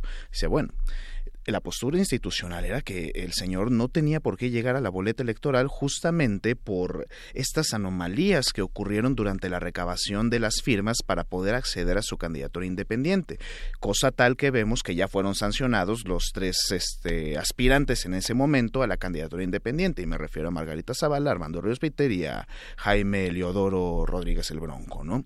Em, el tribunal pues tendrá sus determinaciones para poder eh, revocar alguna de las decisiones, en este caso del Consejo General del INE, confirmarlas o modificarlas. Entonces, bueno, eso hay que dejarlo muy claro. No siempre vamos a estar de acuerdo y el tribunal pues lo que tiene que hacer es garantizar eh, la certeza de la elección vía derecho, mientras que en el caso del instituto pues son todos los procedimientos administrativos, la organización de las elecciones, el control del modelo de comunicación política, el financiamiento de partidos y un montón de cosas operativas más, ¿no?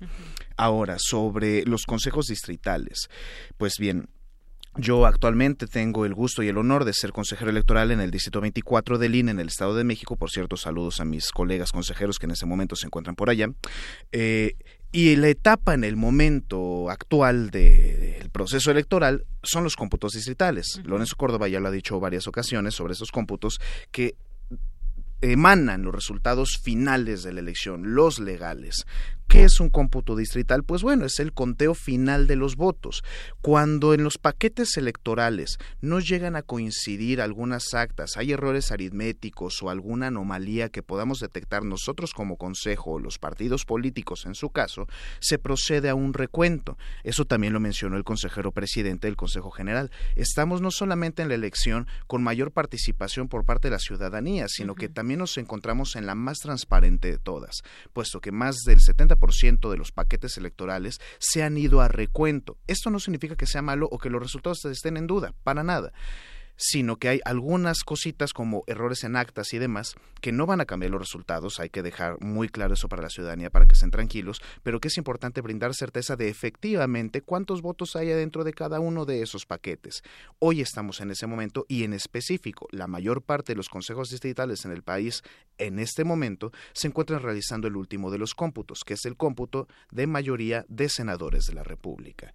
Y finalmente, sobre el Estado de México, pues es una cuestión eh, bastante peculiar e interesante para las ciencias sociales en su conjunto lo que ha pasado pues con el revolucionario institucional. Eh, sin dolo mediante de ninguna naturaleza pues hay que mencionar que pues el Partido Revolucionario Institucional ha perdido muchísimo en este último proceso electoral en el nivel local, es decir, la mayor parte de los distritos locales que componen su Congreso local de diputados, pues fueron vencidos y en este caso pues por los candidatos de la coalición Juntos Haremos Historia obteniendo ahora la nueva mayoría en el Congreso.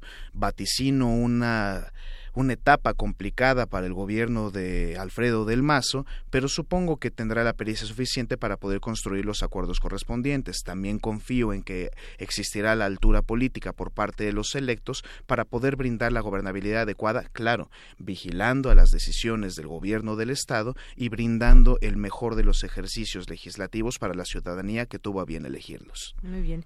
Y bueno, pues son muchos los eh, funcionarios electorales los que en su calidad también también de ciudadanos cuidaron las casillas, contaron los votos y demás para que lleguen justamente a los distritos y ahí se vaya habiendo esta claridad que ya se va a imprimir en las actas y posteriormente se den los conteos eh, finales. Hay un tema, no sé si tú nos puedas platicar sobre esto, Javier, eh, el tema de la de la casilla única, por ejemplo, o las casillas especiales también, que, que se sigue presentando el mismo problema todos los, los años, ¿no? Siempre eh, solamente hay 750 boletas y bueno, hay una ley que dice por qué, pero pues finalmente mucha gente también se queda sin votar y no sé esto cómo se pueda arreglar o yo creo que pues puede, puede haber soluciones. Y además en estas casillas pues se tiene que hacer fila a veces desde lo que leí yo en los distintos medios, hay gente que estuvo desde las seis de la mañana y se pasaba cuatro horas o más, hasta ocho, por ahí un señor relató que se pasó formado en la fila,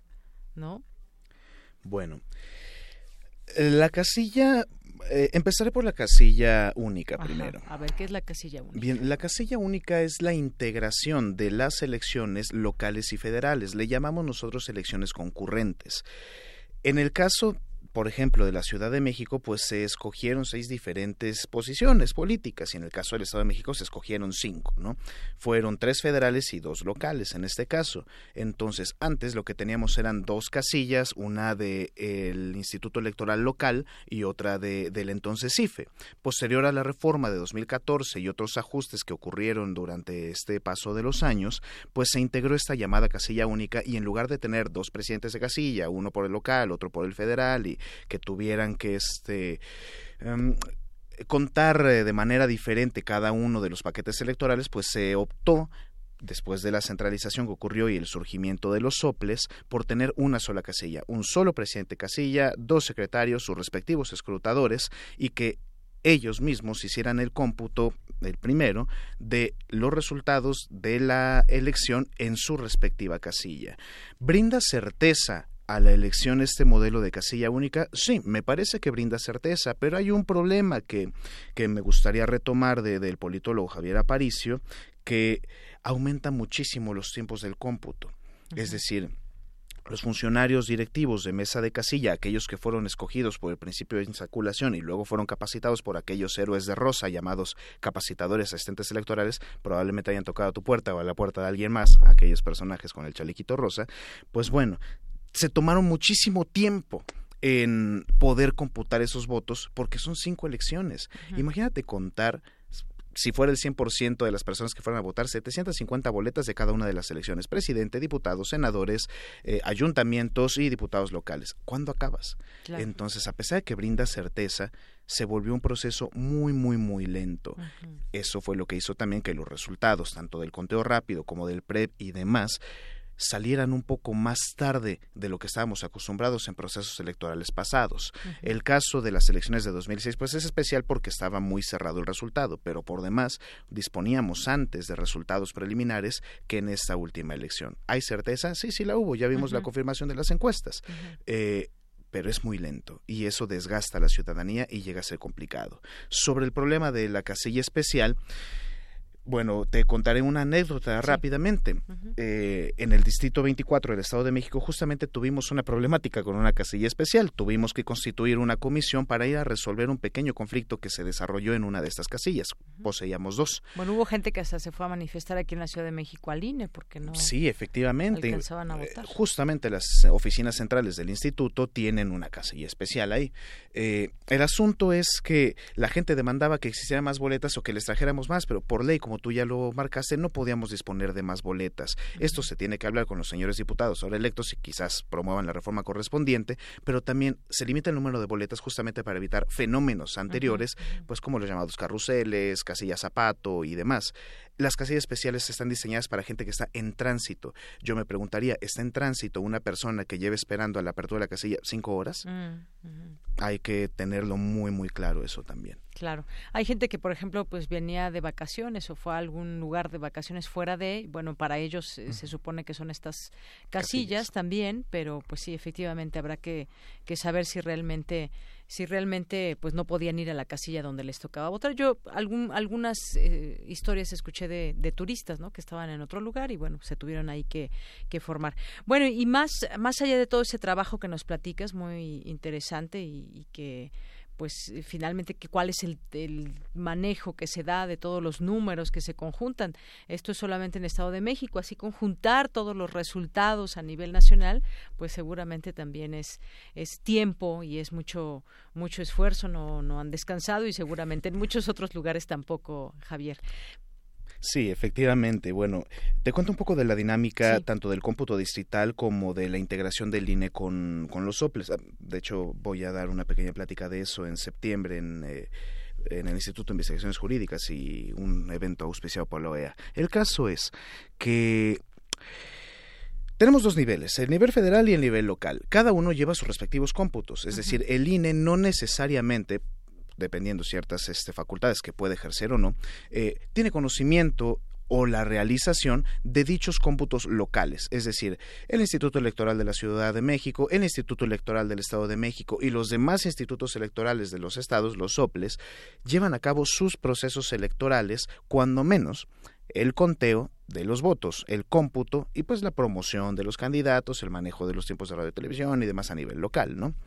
Eh, mientras que para el INE se reservan únicamente las elecciones federales, en este caso presidente, diputados y senadores. Cada organismo tiene sus respectivas juntas distritales y en el caso de los soples sus juntas municipales para llevar a cabo esos cómputos finales que brinden los resultados oficiales de la elección. Son etapas muy largas, justamente por la cantidad de votos emitidos, entre mayor participación de la ciudadanía, más tiempo, y por las causales contenidas en la ley para recontar los paquetes, esos cómputos pues llegan a ser encerronas de tres días completos en los cuales los funcionarios del instituto, del servicio profesional, los vocales particularmente, los consejeros electorales y los capacitadores asistentes electorales, en presencia de observadores electorales, representantes de partidos políticos y en algunos casos ciudadanía, pueden observar cómo se realizan estos cómputos en cada una de esas juntas distritales para brindar la total transparencia de este proceso electoral. Nos tardamos tres días en contar los votos de todas las elecciones, eso es verdad, pero es un esfuerzo humano verdaderamente amplio y bueno, excuso decirte que terminando esto pues tengo que regresar para mi respectivo consejo a continuar con los cómputos de Senado. Claro, fue un break que, que te diste por aquí nada más. Oye, pues muchas gracias por explicarnos todo esto. Me gustaría por último preguntarte, con esto nos despedimos, eh, Javier Contreras, Contreras, también en tu eh, calidad de pues de, de universitario, de joven, que pues hay mucha expectativa también en esta elección lo hubo para los jóvenes, pues la alternancia de izquierda. Eh, tuvimos una alternancia en su momento con Vicente Fox que abrió camino para un siguiente sexenio también de otro partido. Y ahora y ahora pues estamos en una alternancia diferente. Aquella fue de un partido diferente al que hoy gobernará este país. Pues cuéntanos un poco eh, qué opinas de, de este tema de la alternancia pero ahora inclinados hacia la izquierda.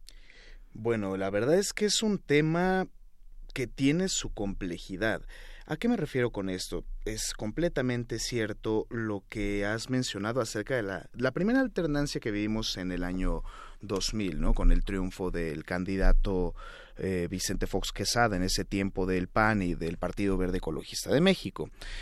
¿Qué diferencias guarda la alternancia de aquellos años con la actual? Me parece que tendríamos que tomar muy en cuenta el momento en el que vive el país. No teníamos estos fenómenos de violencia eh, tan desafortunada y descarada. No teníamos eh, tan descontrolado el problema del narcotráfico como lo controlaban antes, sepa uno cómo, pero no teníamos estas conflictivas. No teníamos este problema también del magro crecimiento económico que nos ha dejado la administración actual del gobierno federal. Y me parece que todos estos eh, elementos se han conjuntado justamente para brindar ese vaivén, ese cambio entre las élites políticas. Se ve este cambio de la izquierda bajo la batuta de Andrés Manuel López Obrador, pero también hay que recordar algo, no todo queda en el en el poder en el ámbito de la presidencia. Hay que fijarnos detenidamente en los congresos locales, en los congres en el Congreso Federal donde también la coalición Juntos Haremos Historia pues tuvo una mayoría aplastante, es decir, esta coalición ha obtenido la mayoría ya en 19 congresos locales, en la Cámara de Diputados Federal y hasta el momento en los cómputos preliminares en el Senado de la República. Tenemos que ser críticos. Es verdad que esto trae esperanza a muchas personas, no por nada el candidato obtuvo el 53% de las preferencias, pero no podemos dejarlo únicamente así. Tenemos que vigilar al Congreso y ese poder que se le ha entregado. Me parece que se lo ha ganado, efectivamente se lo ha ganado y confío en que el próximo presidente desempeñará adecuadamente su, su cargo, su función, para la cual los mexicanos le han elegido. Sin embargo, tenemos que mantenernos expectantes, críticos, vigilantes y reforzar nuestra ciudadanía día con día. Muy bien.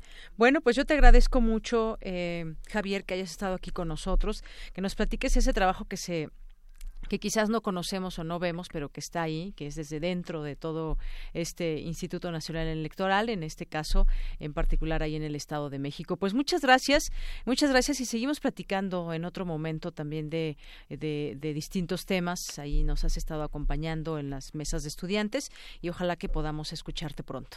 Muchísimas gracias por la invitación de Yanira. Saludos a todos y confíen en el instituto, en los resultados y construyamos juntos la democracia de nuestro país. Muchas gracias, Javier Contreras. Buenas tardes. Buenas tardes. Relatamos al mundo. Relatamos al mundo. Internacional RU. Un buzo de los equipos de salvamento que tratan de rescatar a 12 niños y un adulto atrapados en una cueva murió este viernes. En tanto, las condiciones se complican, ya que la cantidad de oxígeno en la cueva descendió 50%. El comandante de la unidad de buceadores de la Marina tailandesa, Apakorn Yokongravet, aseguró que continúan con las labores de rescate. Puedo garantizar que no entraremos en pánico. No detendremos nuestra misión. No dejaremos que su vida sea en vano.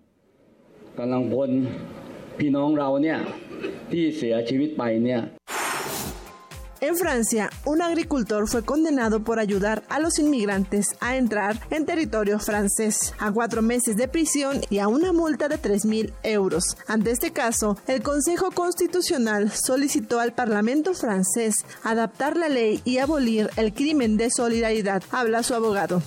A partir de este momento podemos decir, ayudad a quien queráis. La sola cosa que no podéis hacer es ayudar a entrar a los inmigrantes. Es lo que dice el Consejo Constitucional. Para el resto, para la estancia y la circulación en Francia, no hay ningún problema a no ser que haya una contrapartida. Financiera, me imagino, es el legislador el que lo determinará. Pero en cualquier caso simplifica la acción humanitaria de la solidaridad y creo que habrá más personas que podrán ayudar tranquilamente a los inmigrantes. Liderados por Austria, Alemania e Italia, anunciaron que quieren pactar la próxima semana el cierre de la ruta migratoria del Mediterráneo, endureciendo así la política migratoria comunitaria. Habla el canciller austriaco Sebastian Kurz, recientemente nombrado presidente rotativo de la Unión Europea. Durante nuestra presidencia intentaremos colaborar con todos los estados para hacer avanzar nuestras ideas. El cambio que está germinando en nuestras mentes debe trasladarse al terreno, especialmente en lo que se refiere a la protección de nuestras fronteras exteriores. La primera ministra británica Theresa May trata de suavizar el Brexit para desbloquearlo en una jornada decisiva. Se enfrenta a conatos de rebelión del sector euroescéptico en una crucial reunión con su gobierno para consensuar el modelo de relación que quieren con la Unión Europea. Uno de los temas claves para debatir será la salida del Reino Unido de la Unión Europea y esperamos ver cómo podemos elaborar propuestas para nuestra relación futura con la Unión Europea, que serán buenas tanto para el Reino Unido como para el resto de los miembros.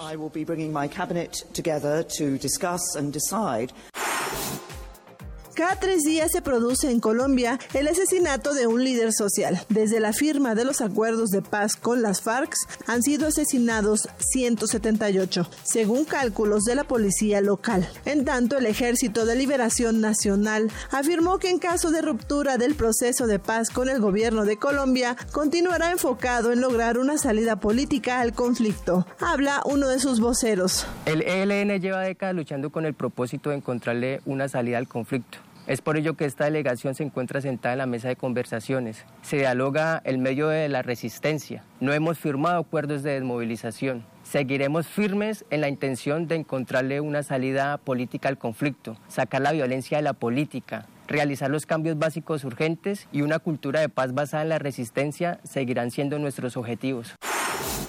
Para Prisma RU, las breves internacionales con Ruth Salazar, con audios de Telesur, Euronews y El País.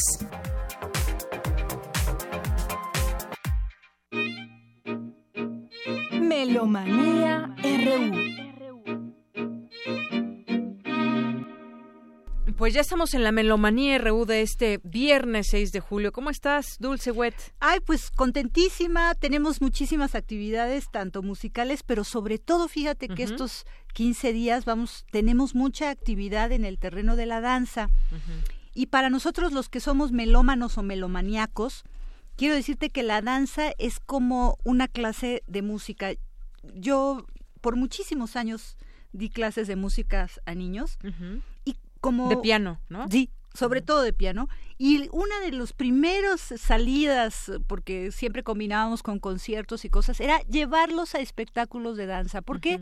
Porque en la danza se subrayan, se... Eh, de alguna manera se acentúan los ritmos, todo lo que estás escuchando está proyectado visualmente también y entonces hace un espectáculo muy integral y te entra también el amor a la música por esa parte. Y entonces tenemos en la Ciudad de México, tú sabes, y no nada más en la Ciudad de México, también en el Teatro Bicentenario, en el Estado de México, en, en el Teatro Morelos, en Toluca, tenemos también un gran festival que se, que se está presentando en la Ciudad de México a partir de mañana, que se llama Danzatlán.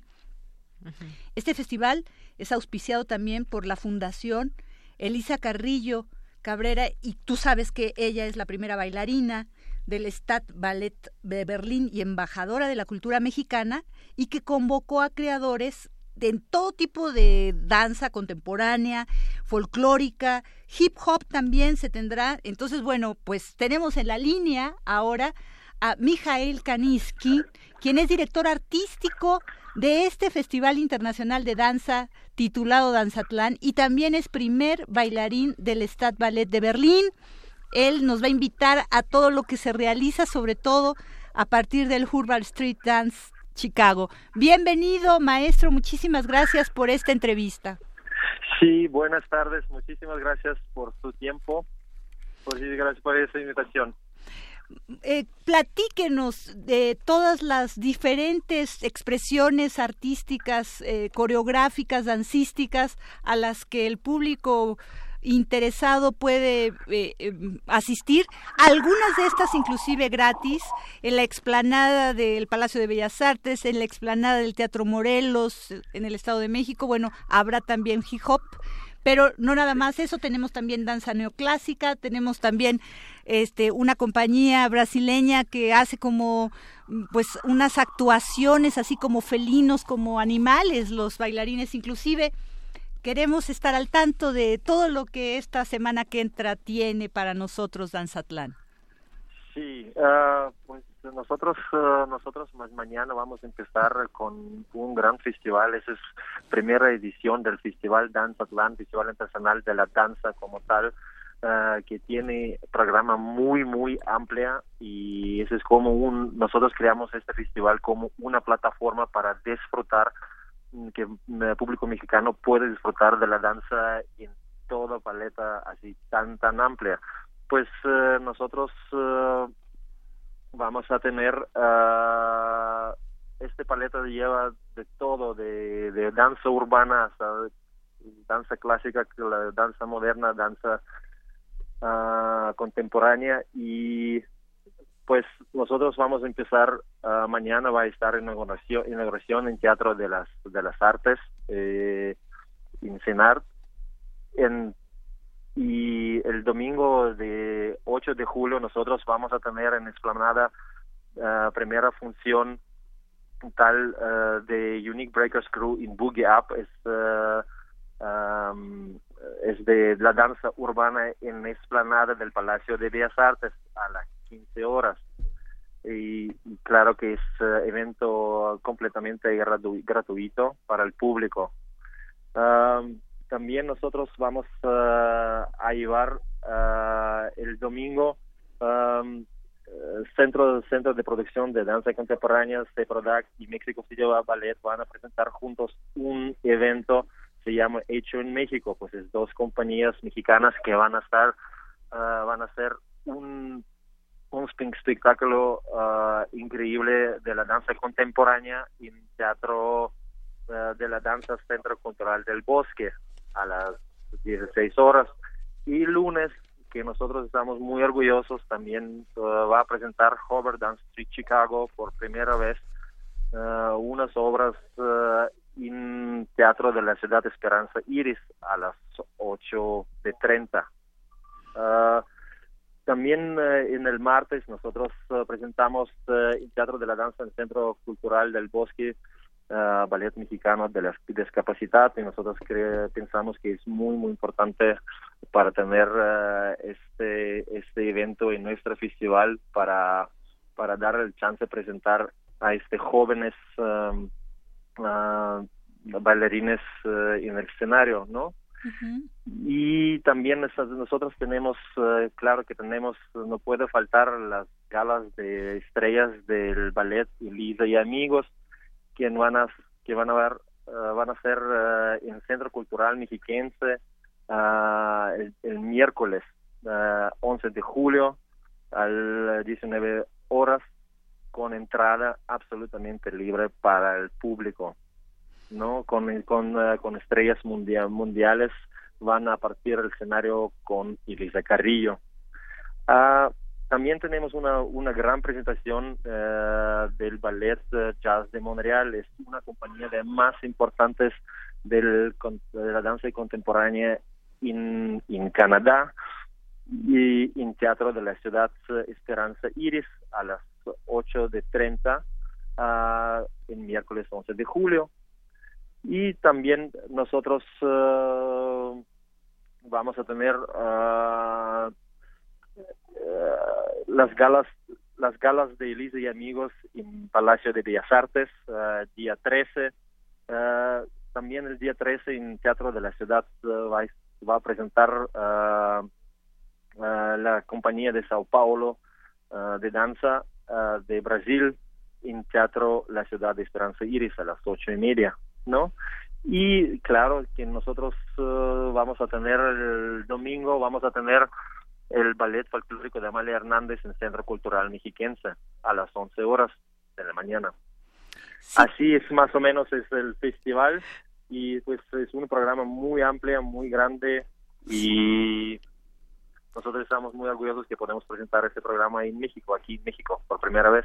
Eh, muy impresionante porque casi que si quería- quisiéramos nosotros tener una probadita de todas estas grandísimas expresiones, pues tenemos que reservar la agenda completa de la semana entrante. Y si queremos quedarnos en la Ciudad de México se puede porque estaremos entre el Teatro Esperanza Iris, el Palacio de Bellas Artes y el Teatro de la Danza allá atrás en el Centro Cultural del Bosque, entonces en el CENAR también, entonces hay muchas sedes para esta gran fiesta creo que es por la danza y por tantas expresiones. Creo que los felicito enormemente y creo que es un gran acierto porque a veces el público está muy alejado del arte y yo creo que pues no necesariamente tendríamos que ser nosotros mismos los mejores este digamos este artistas del movimiento pero ver estas expresiones y participar un poco de ellas pues sí nos convida mucho de lo que el cuerpo puede hacer artísticamente con todo y la Sí, música y estas Sí, sí, sí, claro, claro. Por, por, eso nosotros creamos este gran plataforma, ese festival, no solo es fiesta de la danza, es también es un gran plataforma para ah, para también compañías mexicanas y también para para compañías internacionales para llegar a México a esta plataforma para presentarse, para ver, para para compartir experiencia para con el público con el público mexicano porque yo pienso que el público mexicano está muy abierto para ver el arte para entrar al arte para disfrutar el arte. Esa, esa experiencia que nosotros tenemos uh, sobre todos estos años que nosotros presentamos uh, las galas Feliz y Amigos uh, en México por, por todos lugares y siempre el público estuvo muy, muy, muy cálida, muy, muy abierta, muy, muy emocionada por, por todas esas funciones. Y espero que el público mexicano puede apoyar a nosotros con su presencia especialmente en Teatro La Ciudad Esperanza Iris, porque ese teatro acaba de tener 100 años, celebrar 100 años uh, mm, de existencia. Y, y nosotros también estamos muy, muy orgullosos que podemos presentar en estos 100 años, podemos presentar en, en la marca de, del festival, en este, este, en este gran teatro este gran compañías internacionales. Sí, muchísimas gracias. Estaremos dando la información eh, continuamente, digamos, con regularidad, para que no se pierdan esta fabulosa oportunidad. Y bien, vamos a regalar, muchísimas gracias a Mijail Kaninskin. Esperamos estar en contacto con usted muy pronto dentro del festival. Un abrazo grande de parte de toda la audiencia de Prisma RU y de Melomanía. Sí, muchísimas gracias y esperamos para ver ustedes en eh, nuestro evento. Claro que sí. Sí. Sí, por muchísimas supuesto gracias que por sí. su apoyo y por su por su por su tiempo. Al contrario, al contrario, muchísimas gracias a usted. Bueno, pues dejamos así al maestro Mijail Kaninsky y tenemos dos pases dobles para deleitarnos con el espectáculo de Urban Street Dance Chicago que ofrecerá en el Teatro Esperanza Iris el próximo lunes 9 de julio a las 20:30 horas. Son dos pases dobles. Llámenos 55 36 43 39. 55 36 43 39. Y bueno, pues también él mismo habló de esta colaboración entre el CEPRODAC y el Instituto Francés de América Latina.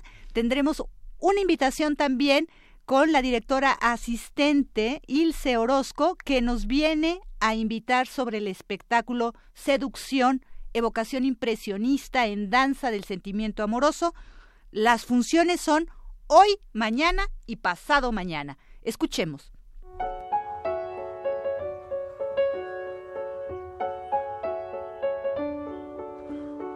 Amigos de Melomanía, yo soy Ilse Orozco, integrante del cuarto elenco del Centro de Producción de Danza Contemporánea y asistente de coreografía de la puesta en escena Seducción, creada y dirigida por Ami del Cabús, gran artista escénico que viene desde Francia y Marruecos, con un gran entusiasmo de invitarlos a partir de hoy viernes a las 7 de la tarde y mañana sábado y domingo a las 6 de la tarde en el Raúl Flores Canelo en el CENAR tendremos a cinco grandes bailarines del CEPRODAC en escena.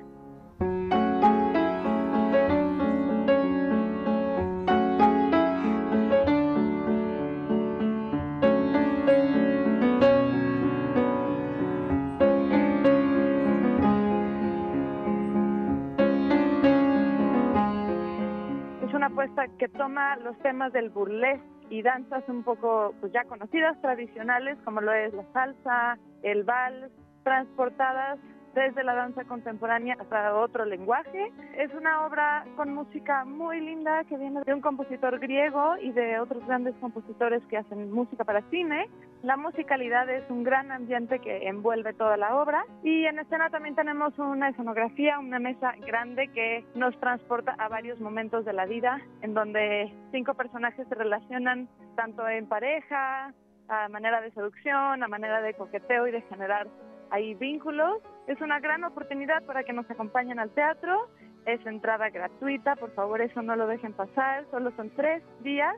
Viernes 6 a las 7 de la tarde, sábado 7 a las 6 de la tarde y domingo 8 nuevamente a las 6 de la tarde. Lleguen temprano para que aparten su lugar y bueno, esperamos que puedan acompañarnos. Es un estreno mundial de una producción del CEPRODAC con Amida El Cabús y con el apoyo del Instituto Francés de América Latina, el IFAL. Allá los esperamos. Yo soy Ilse Orozco y espero que disfruten y que se den una vuelta por allá. Al Raúl Flores Canelo en el Senado.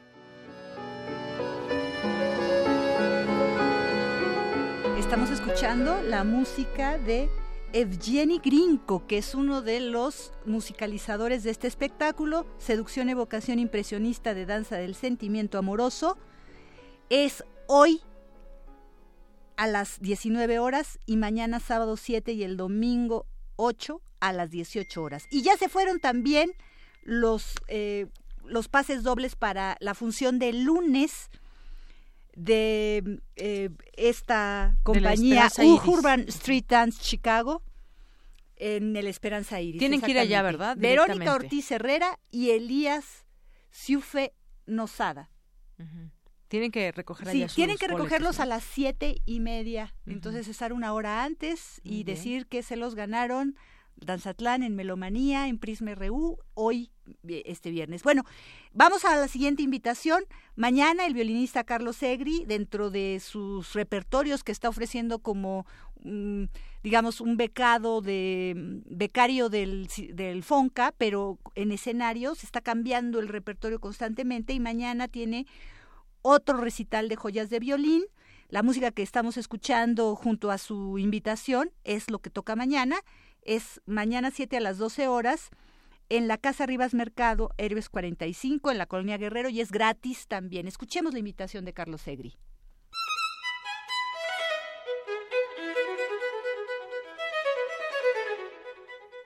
Buenas tardes, amigos de Melomanía. Yo soy Carlos Segui, violinista. Quería invitarlos a nuestro evento de mañana de violín solo, Joyas del Violín, proyecto apoyado por el Fondo Nacional para la Cultura y las Artes, y contempla pues la interpretación eh, por un servidor de piezas para violín solo y también de piezas para violín y piano, generalmente que se tocan poco por diversas razones este, por ejemplo, ya es el segundo o tercer programa de violín solo que tengo. Anteriormente he tocado la sonata para violín solo de Bela Bartok, la tercera sonata para violín solo de Bach, y también piezas mexicanas, la sonata de Federico Ibarra.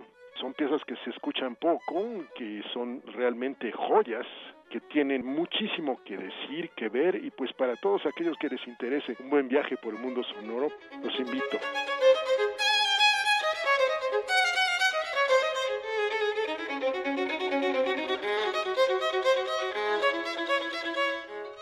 Tenemos eh, la partita número 3 de Juan Sebastián Bach, dos caprichos de Niccolò Paganini, la sonata número 1 para violín solo de Paul Hindemith, que es una obra descrita en 1924, y una de las sonatas para violín solo de Eugenio Isaí, la número 3, en re menor.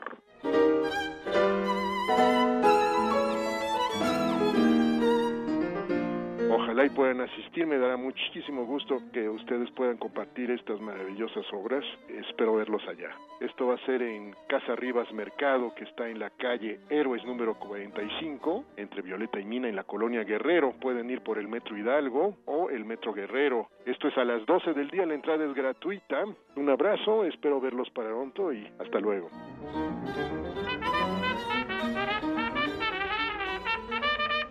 Nos estamos despidiendo, pero no puede faltar la trompeta de Louis Armstrong porque él fallece un día como hoy.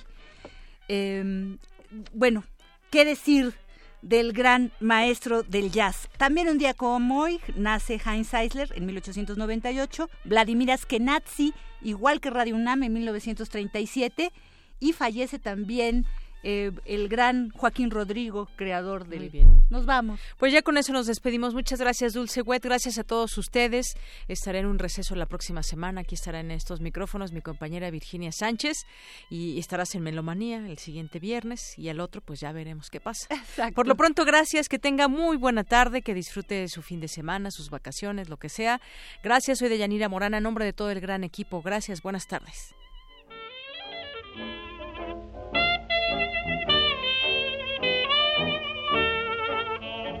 Now I'm with you, sweet mama, as long as you have the box. Box, box, box, box. I mean money, mama. I'm with you, sweet mama, as long as you have box, box, box. When the box run out, sweet mama, me and you are out of luck.